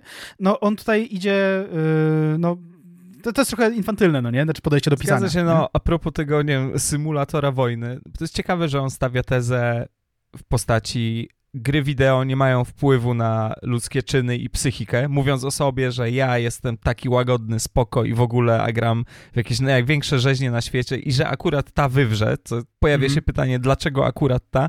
Ano dlatego, że ona jest symulatorem życia. To jest tylko jakimś takim wytrychem, no, którym łatwo sprzedać Simsy, bo tak przy okazji bardzo często pojawia się argument, że wiesz, e, to jest bardzo mało realistyczna przemoc. To też w ogóle dyskusja dotycząca współczesnych gier, mówiliśmy o tym w odcinku o Mortal że to jest mało realistyczna przemoc, więc ona tak czy siak, ona jest jakaś mhm. taka trochę ubaśniowiona, trochę sci-fi i tak dalej, i tak dalej, że gorzej, gdyby to było faktycznie jeden do jeden. No i właśnie rzecz w tym, że Simsy pomijając y, już funkcje nie, i możliwości, jeżeli chodzi o zarządzanie tym wszystkim, one nie są realistycznym symulatorem życia. No, takowy byłby niemożliwy jakby do osiągnięcia i mhm. do uciągnięcia przez maszyny w tamtym czasie, nie? Prawdopodobnie. Mhm. Więc działa tak naprawdę taka sama zasada. Ziomek, nie, nie zasugerują się tym aż tak bardzo mocno. Dlatego, że to też jest w ogóle mhm. przefiltrowana, w tym przypadku przefiltrowana jakaś taka iluzja życia, nie? Bardzo, bardzo mocno przefiltrowana, tak jak tam ta przemoc jest jakaś, nie wiem, doestetyzowana, podkolorowana, nierealistyczna, nie? Więc jakby, dlaczego uważasz, że akurat ten, nie? Gdyby to była jakaś po prostu szeroko zakrojona akcja, kurwa, z hełmem VR i w ogóle z multum możliwości związanymi z życiem, nie? No to może, nie? Mhm. A to jest pewien schemat i ta jednak, no właśnie krytyka, czy bardziej może śmieszkowanie z tego kapitalizmu i konsumpcjonizmu, to jest y, rzecz bardzo, bardzo mocno, wiesz, utopiona w konwencji, nie? Plus przy mhm. okazji, a propos tego realizmu, gdzie kurwa, wiesz, w Polsce w roku 2000 jakieś domy na przedmieściach, 15 osób po prostu w każdym mieście tak, mieszkało w takich warunkach, wszyscy w bloczydłach, więc gdyby to była faktycznie gra w których wszyscy są, wiesz, w wielkiej płycie, tam 70% miasta mieszka w wielkiej płycie i mamy tutaj faktycznie jakiś taki bardzo realistyczny wątek, to może, ale ona jest po prostu bardzo, bardzo, bardzo mocno ubrana w różne jakieś takie zabiegi, nie? Śmieszkowe, estetyczne i nie tylko. Tak, on tu wychodzi w ogóle z bardzo ciekawego jakby założenia, z, z którego później będą wychodzili też na przykład, nie wiem, naukowcy zajmujący się e, w ogóle grami wideo, tak? Znaczy takie zadawanie pytań, ale dlaczego w tej grze na przykład tak łatwo możesz, do, do, nie wiem, zdradzić swojego męża albo doprowadzić do zdrady małżeńskiej, tak? Dlaczego w tej grze kupuje się aż tyle? Dlaczego w tej grze tak duży nacisk położony jest na wystrój wnętrza i ten wystrój wnętrza, więc i pieniądze są tak, mają tak duży wpływ na samopoczucie twojej postaci i tak dalej, nie? No to są interesujące pytania, ale nie jak e, ubierasz je w, w, szatki takiego po prostu jakiegoś świętego oburzenia i jeszcze mhm. stawiasz tę grę obok jakichś brutalnych gier, gdzie jakby to, to jest tylko i wyłącznie twoje subiektywne zdanie, że coś jest bardziej szkodliwe niż, y, niż coś innego, tak? Tutaj nie docierasz do tej tezy w jakiś taki, wiesz, spójny, powiedzmy, merytoryczny sposób, mm. co mhm. nie? Natomiast tutaj, oprócz tego, że Michał J. Adamczak napisał ostry felieton na temat Simsów, to y, y, parę osób innych też tam spęciło jak stare dziady, jeśli chodzi o, o, o Simsy. Na przykład Jarosław Grzędowicz, który napisał dla Feniksa, to był taki, takie pismo dla fanów fantastyki, literatury science fiction fantazy w grudniu 2000 roku, czyli miał wtedy 35 lat, no nie był taki stary, był młodszy od nas na przykład. Od ciebie. Od, ode mnie, ach cholera. Jej. E, no to y, Grzędowicz napisał, że napisał w ogóle taki felieton, który nazywał się Jak symulować życie i tutaj końcówka tego felietonu. Tak czy inaczej to wszystko jest moim zdaniem dosyć koszmarne. W tej grze prowadzi się nudne życie, a co gorsza nie można zrobić niczego niestereotypowego. Scenariusz ani instrumentarium zwyczajnie tego nie przewiduje. Moje typowe reakcje w rodzaju, którym przyciskiem mogę dać wpysk sąsiadowi, czy mogę kliknąć do najbliższego sklepu z bronią, albo gdzie tu trzeba kliknąć, żeby mój bohater mógł powiesić się na krawacie, po prostu nie mają racji bytu. Stop na chwilę, no szkoda, nie? Szkoda, że, że nie dało się popełnić e, samobójstwa w tej grze. To jest wielka strata dla, dla, dla wszystkich małoletnich graczy, którzy, którzy tutaj ten, nie? E, znaczy dało się technicznie, ale to nie było powiedzmy przewidziane w ramach kodu i tak dalej, mhm. tak, żeby twój sim podjął taką decyzję. E, I lećmy dalej. Biedny wirtualny człowieczek będzie tyrał, uśmiechał się, płacił i płacił, a w jego parszywym życiu nic się nie zmieni. Najwyżej sprawi sobie basen, podniesie kwalifikacje albo spłaci samochód. Nie może nawet oszaleć, strzelać z dzwonnicy albo wreszcie uciec od tego wszystkiego i zostać kierowcą rajdowym w Marrakeszu. Piekło to strzelanie z dzwonnicy to jest szczególnie niepokojące, nie? E, I dalej pisze Grzędowicz, czekam na moment, w którym okaże się, że wirtualny bohater założy sobie swojego Simsa na komputerze w pracy i zacznie grać w wolnych chwilach w symulator symulatora realnego życia, tak jak nami ktoś gra. E, no tak, daje do myślenia, ale tej jokes on him, że tak powiem, no bo w czwórce, w czwartej części Simsów y, Simy grają w jedynkę. E, która tam się nazywa Sims Forever, więc, e, więc tak, jest to metadowcip, ale, ale Grzędowicz przewidział przyszłość. No jak, jak to przy... E, wiadomo, że tutaj pisarz fantastyczny, no to, to są jego obowiązki, prawda? I pisarza fantastyczne obowiązki ma i je wypełnił w tym momencie. Alem przewidział e, czytniki e-booków, no i Simsy, jak już wiemy, więc tak, to wszystko się zgadza. To jest mhm. jeden poczet e, wielkich tak. pisarzy sci-fi albo fantastycznych. No tak, no było tego więcej. W 2001 roku w e, Bydgoskiej Wyborczej mogliśmy znaleźć tekst Janusza Milczanowskiego na temat Simsów i na temat, no to jest właśnie najważniejsze tutaj, znowu wracamy, na temat ich wpływu na osoby młodziutkie, małoletnie. Pewien pedagog, tutaj już cytuję, odkrył, jak niektóre dzieci w wieku 11-14 lat symulują życie codzienne w tej grze, bo odkrył, kurwa. To brawo. Był na, na tropie od dwóch tygodni. Kurwa, Magellan. Coś się dzieje na mieście. Magellan i Dick Tracy po prostu jednocześnie odkrył, po, po jakiego diabła się uczyć, pracować, awansować. Dzieciaki rozpracowały więc hasło, dzięki któremu konto simków może zawierać setki tysięcy dolarów. I wtedy zaczyna się wesoła zabawa. No to wracamy, wracamy do Clapausiusa, tak? To też w ogóle była wiedza tajemna. I wtedy zaczyna się wesoła zabawa poprzedzona zakupami luksusowych przedmiotów. Wirtualny sklep zostaje ogołocony ze wszystkiego, a simkowie pluskają się w basenie, robią imprezy, oczywiście nie chodzą do pracy. Śmierć frajerom! W końcu wieczna balanga staje się nudna. Dzieci odkryły w podręczniku gry, że simkowie mogą umrzeć. Przeraziłem się, opowiada pedagog. Moi podopieczni, dzieci z normalnych domów, opowiedzieli mi, jak można zamordować simków. Umieszcza się wirtualną rodzinkę w basenie i likwiduje, no, jakby wiecie, zamyka się ich w domu, pozbawiając go okien, albo nie doskonali się ich umiejętności technicznych i wówczas mogą spłonąć gotując obiad. Można też ich zagłodzić, zaćwiczyć. Regularna giełda morderczych pomysłów na szkolnych przerwach. No, jakbyście tak po prostu odkrywali to, o czym dzieci rozmawiają, o czym my rozmawialiśmy na przerwach, to mm. myślę, że pomysły z Teamsu... To o nas, faktycznie. To, to o nas, tak, tak. Wychodzi na to, że to że to o nas. Jedna z dziewczynek, tutaj dalej cytuję, też chętnie zapewniła swoim simkom słodkie życie i również się znudziła. Wtedy wymyśliła samotną mamę z córeczką i samotnego tatę z synkiem. Umieściła ich w sąsiednich domach. Może się spotkają, dzieci się polubią, dorośli pokochają. Wówczas zamieszkają na zawsze razem. W prawdziwym życiu rodzice tej dziewczynki rozwiedli się. To, to nie ma już tak naprawdę znaczenia za bardzo w mhm. kontekście mm. rzeczy wcześniejszych, ale tak przy okazji, bo znowu wiesz, znowu Simsy tutaj yy, przykuwają uwagę, dyskusja na temat cheatowania w grach to w ogóle jest coś, co było podejmowane w różnych domach, bo znam takie przypadki, że na przykład matka czy ojciec się dowiedzieli, że te kody i tak dalej, że nie, na przykład mówili, nie, musisz grać faktycznie uczciwie. Więc, Jakie idę DQD? Więc, Co więc dlaczego być? Simsy? I też przy okazji, ja grałem tylko w pierwsze Simsy jako dziecko mhm. i przyznam, że mnie za bardzo nie interesowały ich losy, to znaczy losy tych Simów, bo z nimi trudno się jakoś tak mocno identyfikować. Znowu wracam do konwencji, nie? że to jest po prostu mhm. pewna makieta, tylko podobało mi się, wiesz, wpierdalanie tam różnych przedmiotów, zmienianie wystroju, wiesz, albo robienie czegoś na kształt, nie wiem, własnego mieszkania. No, mhm. Dużo osób działało w ten sposób i przypominam sobie jakieś takiej myśli, że a, to chyba tak jest, czyli po prostu potem, potem co mam zrobić, nie? Mam wpisać klapaucjus, jak pójdę do roboty już, nie? Jak skończę szkołę.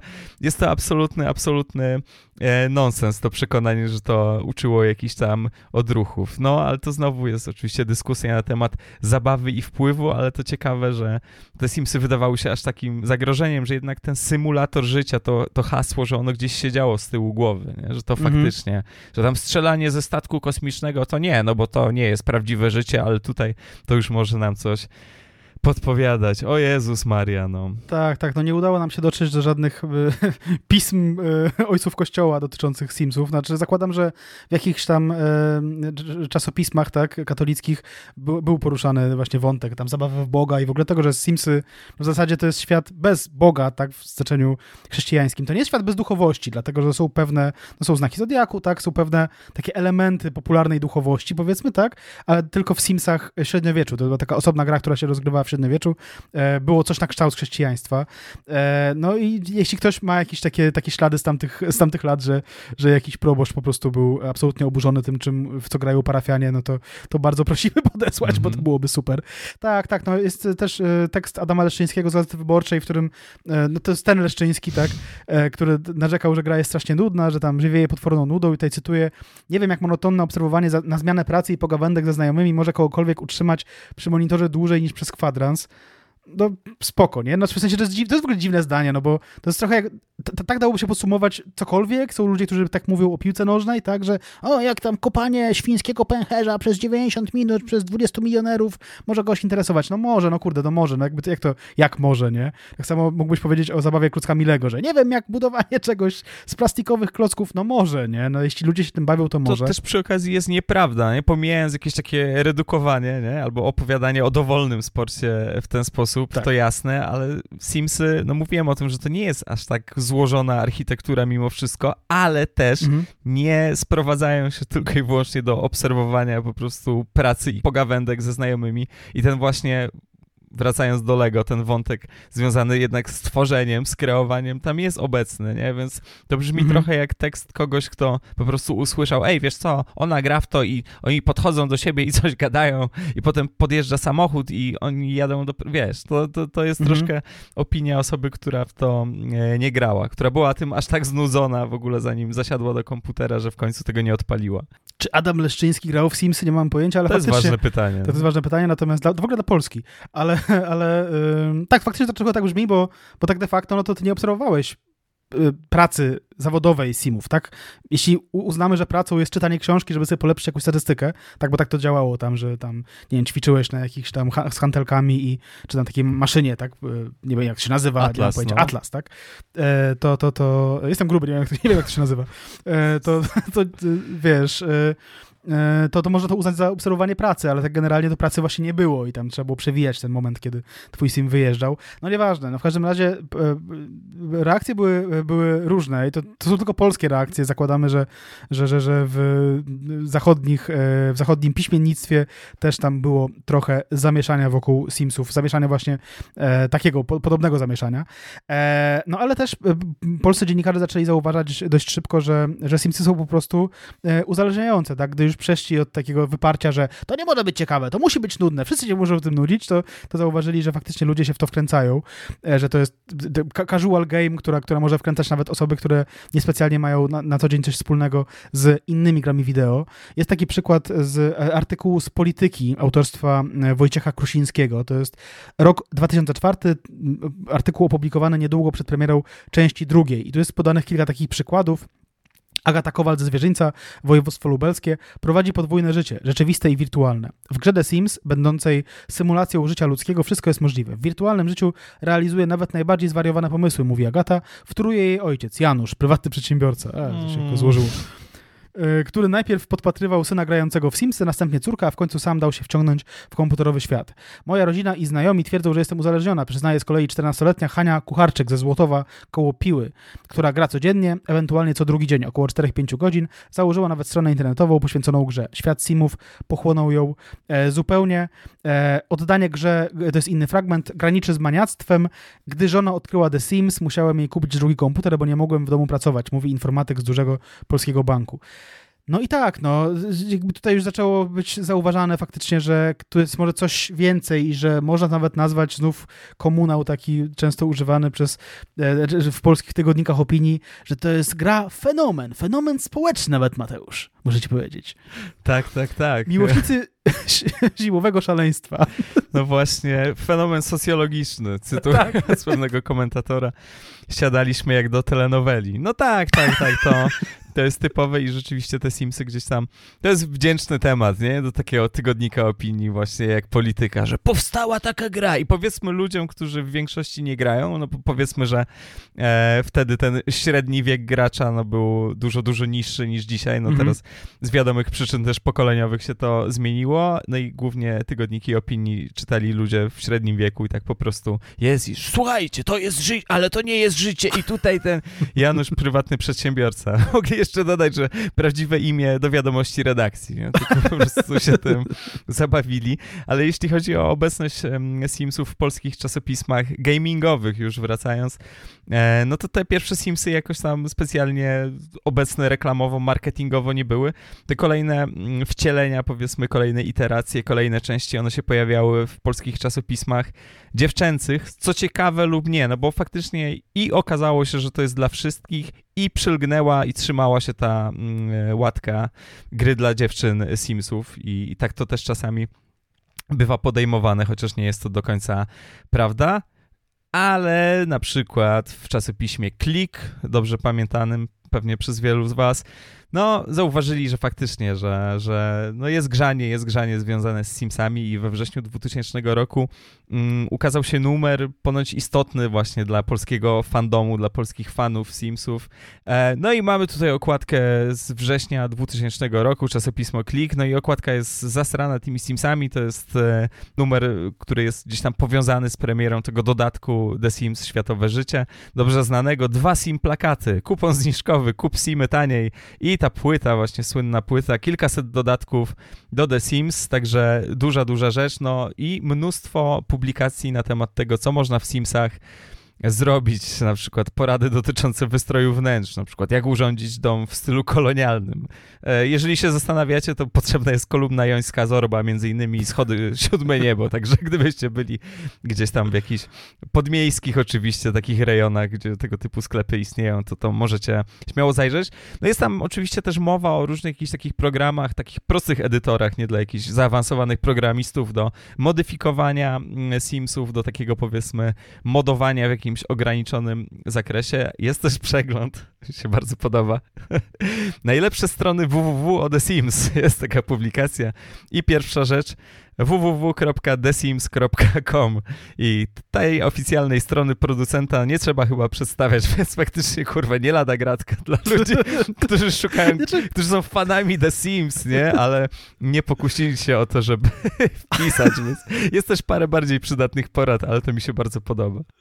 Tak, znaczy a propos jeszcze tych, tych edytorów, które ludzie tam sobie mogli instalować u siebie, no to nie powiedzieliśmy o tym, a to jest oczywiste oczywiście, że od razu zrobili gołe skórki, tak? Znaczy, No jak? że można było grać gołą babą i gołym chłopem.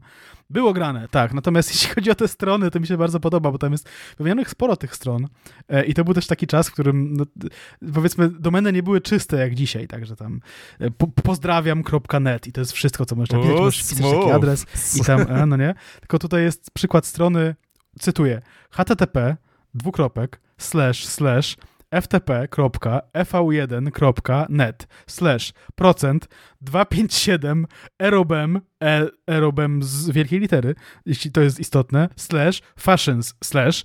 I, i to jest, wiesz, trzeba sobie przepisać ten, ten, ten, e, ten, e, ten adres, to nie jest jedyny taki przykład, ale też podoba mi się E, tutaj reklama strony znów http dwukropek, nie żartuję, y, sims.pl, prv.pl. Akurat pa- pamiętam tę stronę, tak mi się wydaje, że korzystałem z niej, miałem modem, tak, ale, ale e, jeśli już tam wchodziłem w internet, jeśli już surfowa- surfowałem, to, to, to, to właśnie w poszukiwaniu jakichś tam e, wcale nie gołych skórek do simów, to jest e, taki opis tej strony. Spragniony nowych dodatków skór i innego dobra i to, i to do tego prosto z Polski. Aha, aha. Gratka, że prosto z Polski. Spróbuj pod tym adresem, a nie poczujesz się zawiedziony. Jeżeli jednak nie masz skończonych 18 lat, unikaj oglądania obrazków nagich simów. To jest bardzo, bardzo ważny disclaimer. Dzieciaki, na tej stronie są gołe simy, ale nie wolno wam na nie patrzeć. Nie wolno, nie klikajcie tam i po prostu nie tak, róbcie tak, tego, tak. okej? To jest klasyczne, nie wpisujcie coś tam z komentarza, nie? Nie ma Tak. w ogóle szans. No słuchaj, to są ważne porady, bo równolegle funkcjonowała strona sims.prv.pl, więc sims.pl.prv.pl Tak, tutaj zasługiwało na to, żeby, żeby zostać jeszcze dodatkowo wyróżnione. Tak, mamy też... Oni się nienawidzili nie, Tak. między sobą. Tak, oczywiście.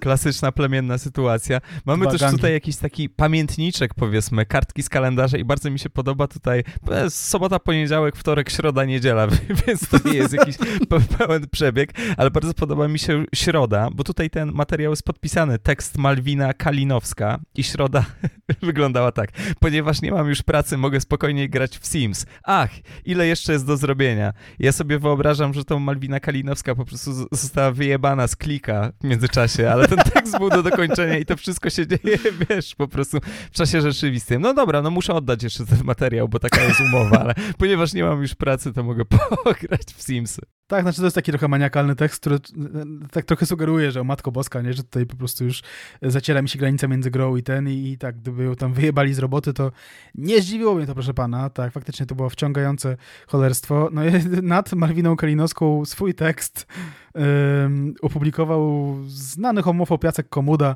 Tekst nazywa się, jest w ogóle taki, bo tam wiadomo, że Jacek Komuda jest tym, kim jest i, i jak się go wpisze, wpisze się w Google Jacek Komuda homofob, to jest, wyskakuje tekst ja homofob? A skąd? Coś takiego, nie? Tam Jacek Komuda dwukropek.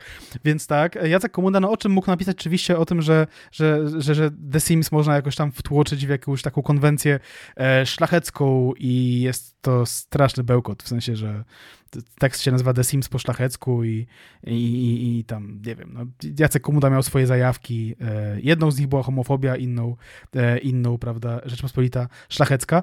E, natomiast e, tak generalnie, no to faktycznie było tak, że, że, że było tak, no, ja nie uczestniczyłem jakoś w tym fandomie bardzo mocno, ale e, obiło mi się o uszy, że ten dodatek do klika był dość istotny, no bo, no cóż, no, nie wszyscy mieli wtedy internet, delikatnie mówiąc, a tutaj, proszę bardzo, dostajemy płytę, gdzie dostajemy mnóstwo, tam kilkaset dodatków do The Sims, znaczy zakładam, że kilkaset dodatków, no to jest po prostu, są pojedyncze krzesła, stoły i tak Mhm, dalej, ale mhm, wciąż to mhm. jest super, super sprawa, że sobie tam możesz to zgrać. To były też rzeczy tworzone przez fanów, o, o, o ile się dobrze orientuję. No i właśnie na tym, że Simsy były łatwo edytowalną grą, e, którą, do, która, która pozwalała ludziom na to, żeby dodawać swoje rzeczy. E, też w tym tkwiła popularność e, Simsów. Zresztą, o ile wiem, Światowe Życie, czyli ten dodatek, e, pierwszy dodatek i być może też kolejne, e, one tam miały jakieś pojedyncze rzeczy, które były tworzone przez, przez, przez fanów, tak? Które, które były odpowiednio na tyle fajne, żeby tam twórcy z nich skorzystali.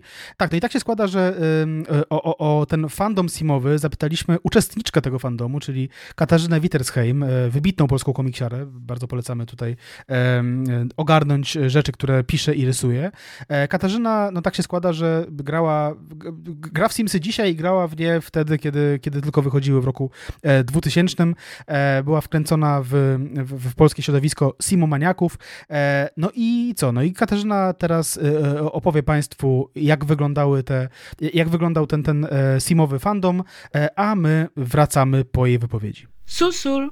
Jeżeli chcemy mówić o społeczności gry The Sims, to trzeba zauważyć, że tak naprawdę ona zaczęła się tworzyć dopiero w 2004 roku. E, wszystko, co było wcześniej, no, w przypadku pierwszej odsłony gry, to były po prostu dzieciaki, które miały to szczęście posiadać swój własny komputer w domu i miały możliwość po prostu grania w grę. E, więc ciężko tutaj mówić o jakikolwiek fandomie w taki sposób, w jaki my mm, to rozumiemy. E, jednakże jakieś ziarenko tam zostało już e, zasiane i zaczęło kiełkować ze względu na to, że w 2004 roku wyszła druga odsłona gry, która okazała się niesamowitym sukcesem. I to były już czasy, w których internet w Polsce hulał. Większość dzieciaków miała możliwość już grania w gry komputerowe u siebie na swoich PC-tach, więc coś tu zaczęło się tworzyć, coś większego, zdecydowanie. To były też e, czasy, w których sama gra przeszła bardzo dużą rewolucję. Nagle e, jest to gra, która jest zupełnie inna od e, swojej pierwszej części. Mamy środowisko 3D, mamy simy, które zaczynają się starzeć, które mogą umrzeć ze starości, a jednocześnie gracz może z nimi zrobić bardzo, bardzo dużo, zdecydowanie więcej, więcej niż w poprzedniej części i pojawia się też możliwość większego modowania tej gry, które nie ogranicza się tylko i wyłącznie do e, tworzenia nowych skórek czy tekstur. E, dzięki temu, że mamy ten internet, możemy się tym wszystkim wymieniać i e, tworzyć, już zaczynać tworzyć tę społeczność, która w Polsce zaczęła się kręcić wokół forum thesims.pl. E, dzięki temu, że gra The Sims 2 dała też możliwość robienia zdjęć w grze, e, które nie były tylko zwykłymi screenami ekranu, która dawało też możliwość kręcenia filmów z rozgrywki, Y, zaczęły się jakby tworzyć teraz taka radosna twórczość polegająca na tworzeniu teledysków do na przykład muzyki My Chemical Romance albo Avril Lavigne, do kręcenia całych seriali, które były publikowane już e, teraz na e, platformie YouTube, które zaczęło, e, stawiało swoje pierwsze kroki, prawda? rok, już kiedy ta gra już się bardzo, bardzo rozhulała, te lata 2006-2007, to były codziennie wrzucane do internetu fotostory e, tworzone przez e, fanów gry, czyli opowiadania i komiksy ilustrowane fotkami e, z The Sims. Ja sama tworzyłam takie fotostory i dzięki pisaniu takiego fotostory i ilustrowaniu go właśnie tymi zdjęciami powstał mój komiks w ogóle Helena Victoria, ponieważ pierwotna wersja to był po prostu opowiadanie wrzucane na forum The Sims. Kurczę, no można było naprawdę bardzo dużo w tej grze zrobić i można było się tym wspaniale wymieniać. Powstała strona mod The Sims, w której ludzie wrzucali swoje modyfikacje do gry, e, stroje, e, swoje, całych gotowych simów, e, swoje wbudowane domki. Już zaczęło się po prostu dzielić simomaniaków na tych, którzy grają w grę pokoleniowo, dla tych, którzy zajmują się tylko architekturą, inni zajmują się tylko kręceniem filmików y, czy pisaniem y, właśnie fotostory. Rozrosło się niesamowicie to środowisko i y, które właśnie kręciło się wokół tych wszystkich stron internetowych, na które były wstawiane modyfikacje, czy stron internetowych, na których była wstawiana ta radosna twórczość. Jednocześnie był to właśnie ten czas jeszcze dzikiego internetu, kiedy z jednej strony miałeś całe kategorie, e, w których e, ludzie pisali, wymieniali się linkami do ładnych blond włosów dla dziewczyny, prawda, które można było sobie ściągnąć do gry, a kolejny temat to było, co sądzicie o aborcji i eutanazji, prawda? Więc to był niesamowity rozstrzał po prostu tematyki i my jako takie nastolatki właśnie w ten świat wchodziliśmy. Jeszcze zanim w ogóle coś takiego jak media społecznościowe się w ogóle zaczęły, y, zaczęły pojawiać. Kryliśmy się za y, nikami, kryliśmy się za awatarami, kryliśmy się za tymi swoimi simami, y, bo znano nas jako o, to jest ten, który robi filmy w, e, w, The Sims, o, to jest ten, który pisze kolejne fotostory, o, to jest autorka tego fotokomiksu Balcony Revolution, tamten to jest ten, co cały czas się tam tworzy jakieś kolejne, kolejne mody do gry, które tam robią jakieś dziwaczne rzeczy, yy, których tak naprawdę nie chcesz się przyznać, że robisz w Simach, więc i jednocześnie cały czas się do tej społeczności wracało, się wracało z tej szkoły, się wchodziło, logowało się na to forum. I nieważne, czy to był po prostu odpisywałeś na kolejną wiadomość e, w temacie o polityce, czy po prostu e, dziękowałeś za e, posłanie linka do e, nowego domku, willi z basenem, którą można sobie po prostu wgrać w grę. Czuło się jak w domu. To, to były też za, zawierane po prostu przyjaźnie na lata i ja z wieloma osobami, które poznałam na forum The Steams, mam do dzisiaj kontakt też. Są takie sytuacje, gdzie poznaję jakąś osobę w takim podobnym wieku do mojego i okazuje się, że ona, ej, ja też byłem na forum TheSims.pl, prawda? Też grałem w The Sims 2. I nawet nie widzicie, ile jest osób wokół was, które po prostu na tym forum było, wiedziało o jego istnieniu i które kiedykolwiek y, chociaż raz zagrało w Simy i ściągnęło sobie jakiegoś dziwacznego moda. I wielu ludzi to po prostu mocno nakręcało, do swojej radosnej, wspaniałej twórczości i dla mnie to jest wspaniałe i to mi naprawdę bardzo dużo, dużo dało, jeżeli chodzi o bycie twórcą. Okazanie, że nawet pisać, zostać, można zostać pisarzem, komiksiarzem, czy filmowcem, fotografem, ze względu właśnie na The Sims. Tak, to była Katarzyna Wittersheim, bardzo, bardzo dziękujemy. No i co? No i w tym miesiącu, jeżeli słuchacie tego w dzień premiery albo krótko po, Simsy skończą rzeczywiście 24 lata. Mówię tutaj oczywiście o The Sims, o jedyneczce. No i wiadomo, już wspominaliśmy o tym, że był to temat dyskutowany i wdzięczny dla tygodników opinii i nadający się też dobrze na jakieś konferencje naukowe, jakieś analizy, tak, już pomijamy jakiś taki odpał typu zabawa w Boga. I wracając jeszcze do tych wątków związanych ze społecznością LGBT, no, no Simsy są już jednak traktowane jako gra sprzyjająca tym społecznościom, jako gra gay czy trans-friendly, to już dotyczy akurat e, Sims 4. No i oczywiście rozmaite e, momenty ekscytacji związane z e, Simsami, które się kotłują, oczywiście wspominamy to bardzo, bardzo dobrze. No, mówimy o tym polskim aspekcie głównie, no i właśnie dlatego mówimy o Simsach, bo gdyby nie było tutaj za bardzo wątku polskiego, to nie bardzo by to e, do nas pasowało, no ale to naturalnie jest globalna franczyza i globalny, wielki, wielki sukces, rozmaite znane postaci się przyznawały, że tak powiem, do e, fascynacji Simsami. No tutaj można wymienić tak wspaniałe postaci, pomniki rocka jak Avril Lavigne, e, jak John Bon Jovi i też można wymienić oczywiście Katy Perry, natomiast jeżeli chodzi o polski kontekst, który nas bardziej interesuje, no to tutaj na pewno Agnieszka Chylińska jest postacią, która no najmocniej, najmocniej się przywiązała do tych Simsów, przynajmniej jeżeli chodzi o te postaci, znane postaci, które mówią o tym mm, publicznie, no przywiązała się i przyznawała się do tego, do tego stopnia, że w Simsach dwójce dostała swoją postać, można było coś takiego nabyć. Oczywiście to nie jest tak, że globalnie ludzie grali w Simsy dwójkę i tak nagle wybierają jakaś laska w koszulce, w paski i czarne farbowane włosy. Kto to jest? Ale dobra, spróbujmy. Mamy dla was Katy Perry i Tak, spróbujmy. Może, może, może cię przywiąże po prostu. E, tak, e, no ciekawe, czy Grzegorz Skawiński grał w Simsy dwójkę i czy grał Agnieszką Chylińską. Nie wiemy tego. Ja miał, grał miał, miał, na nią wystarczający wpływ przez lata, więc jakby już mniejsza o te Simsy, natomiast trzeba tutaj podkreślić, że e, Agnieszka Chylińska, poza tym, że się w tym uniwersum na polskim gruncie pojawiła, to też przy okazji e, premiery dodatku Sims Średniowiecze, no Agnieszka Chylińska nagrała wtedy piosenkę z bardzo kurwa śmiesznym teledyskiem, e, gdzie jak zwykle mieszają się, zwykle jak ktoś opowiada o średniowieczu, to mieszają się jakieś takie wątki, że a no w sumie to jest bardziej barokowe, nie? To, to, to co masz na sobie, ale nieważne. Nie jest to największy problem tego teledysku.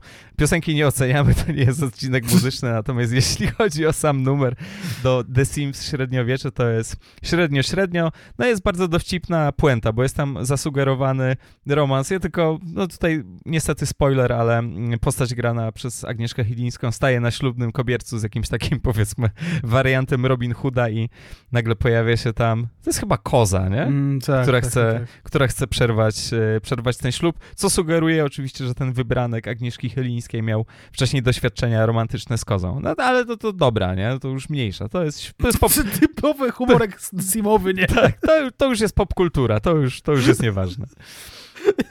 Ciekawe, czy Centrala Electronic Arts widziała ten teledysk, nie? Jakby zobaczyli, a fajna ta takie, puenta, wiesz co, bo przyszedł ten teledysk z Polski do akceptu, nie? Mhm. No i tam jakoś obejrzałeś to, no tak, że ona, tam jest ta wokalistka przebrana i ci ludzie są przebrani i to takie momentami, że śmieszne jakieś takie żarty. No co tam może być takiego? No dobra, dobra, a chcesz to obejrzeć, chcesz zrobić faktycznie akcept? Nie, no nie będę tego oglądał, co tam, co się może wydarzyć? Wyłączyłem w trzeciej minucie. Tak, tak. A nie, no już do, dojechałem do połowy, jest okej, no to w sumie co?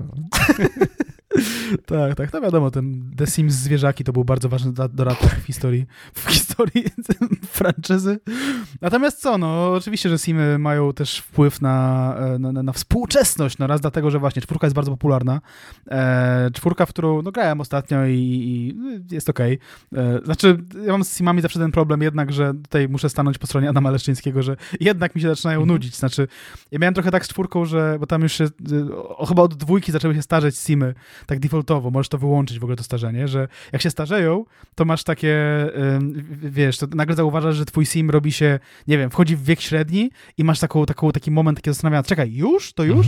Potem tak złapałem się na tym, że a, gra, co mi zrobiłaś, tak? Mhm. Czy rzeczywiście tak jest, w- tak, in real life, że zastanawiasz się, kurde, to już mam 35 lat, what the hell, nie? Sensie dopiero miałem 12 Mhm. i kupowałem Spidermany, nie? Więc, więc tak. Natomiast jak się wyłączy starzenie, to, to, to gra przestaje mieć jakiś tam cel. E, więc, e, więc tak. Natomiast e, tak, no bawiłem się spoko przez trzy dni.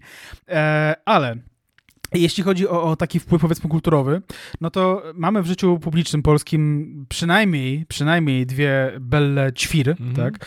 Czyli to jest odniesienie wyraźne do, do, do, do jedyneczki Simów, też chyba późniejszych rzeczy. Znaczy w jedynce ona się nazywała Majka Ćwir, a w kolejnych częściach Bella Ćwir. E, Po angielsku Ćwir to goth z jakiegoś powodu, got, jak, jak, jak gotka. E, Pierwszą Bellą Ćwir to jest e, taka queerowa artystka, która być może jest tam znana wam z piosenek z, z YouTube'a, a druga to jest TikTokerka, która, która też nosi ten pseudonim. Do dziś powstaje multum w ogóle przeróbek takich YouTube'owych, e, gdzie, gdzie, gdzie w Simach, w Sim- Simsach próbujesz, e, próbujesz tam odwzorowywać sceny tam z kuchennych rewolucji, czy z teledysków, czy z kiepskich, tak? No to są bardzo pieczołowite rzeczy i, i, i e, prawdopodobnie produkcja czegoś takiego zajmuje strasznie dużo dni i bardzo podziwiam osoby, które, które, które tyle nad tym siedzą. No i też rozumiem tę zajawkę, że próbujesz odwzorować coś przy pomocy narzędzia, które nie jest doskonałe, tak? Podobnie trochę działa, działają Lego, tak? Znaczy wiadomo, że nie zbudujesz idealnego, nie wiem, samochodu, jaki tam się wymarzył, ale zbudujesz coś na kształt, tak? Więc, e, więc, więc to, jest, e, to jest super. No i powstaje też poezja tutaj e, dwa i pół miesiąca temu, od momentu, w którym to e, e, nagrywamy, powstał tomik, który się nazywa Wiersz o The Sims 1 autorstwa Patryka Daniela Garkowskiego. Można go sobie kupić w e-booku i są też fragmenty dostępne e, w sieci. Jest na przykład taki fragment. Em, Drogimi simami władać od wczesnego ranka do późnej nocy, potrzeby ich spełniać sztuczne zachcianki, paski zielone, paski czerwone wymagające ci simowie. To jest tylko fragment, e, jest tego więcej. E, tak, no, no, no Simsy e, inspirują artystów, ludzi twórczych i ludzi, którzy bardzo lubią kiepskich, ale ponieważ Polsat nie pozwala wrzucać kiepskich całe odcinki na YouTube'a, to po prostu robią odpowiedniki za pomocą simów. Jest to cenna rzecz, po prostu zdobycz kulturowa. Tak, tak, no oczywiście salutujemy tutaj bohaterom i bohaterkom, Tak. bo to jest ważna rzecz, jeżeli chodzi o międzynarodową sieć internet, ale wiesz co, jeszcze w takim razie końcówka, myślę, że Patryk Daniel Garkowski się nie obrazi, żebyście wiedzieli po prostu o czym tutaj jest mowa, bo to jest ważne, tak? Mianowicie ten wiersz kończy się słowami w realnym świecie pasków potrzeb nigdy się nie da niestety zaspokoić, do reszty, całkiem, zupełnie. Zawsze niedosyt, zawsze niedosyt, zawsze niedosyt. I to jest ważna lekcja, którą wyciągamy. Skąd kto e, chce. Dobrze, to był odcinek gierkowy. Zobaczymy, kiedy gierki tutaj wrócą. Dziękujemy przede wszystkim naszym patronom, patronkom, wszystkim, którzy nas wspierają właśnie, czy to finansowo, prawda, na buycoffee.to łamane na podcastex, albo na patronajcie patronite.pl łamane na e, podcastex, ale też dziękujemy tym, którzy nas po prostu słuchają, udostępniają i tak dalej. To wszystko się bardzo, bardzo e, mocno liczy. Dziękujemy w takim razie i do usłyszenia. Cześć. Podcast przygotowali Bartek Przybyszewski i Mateusz Witkowski. Czytał Tadeusz Drozda.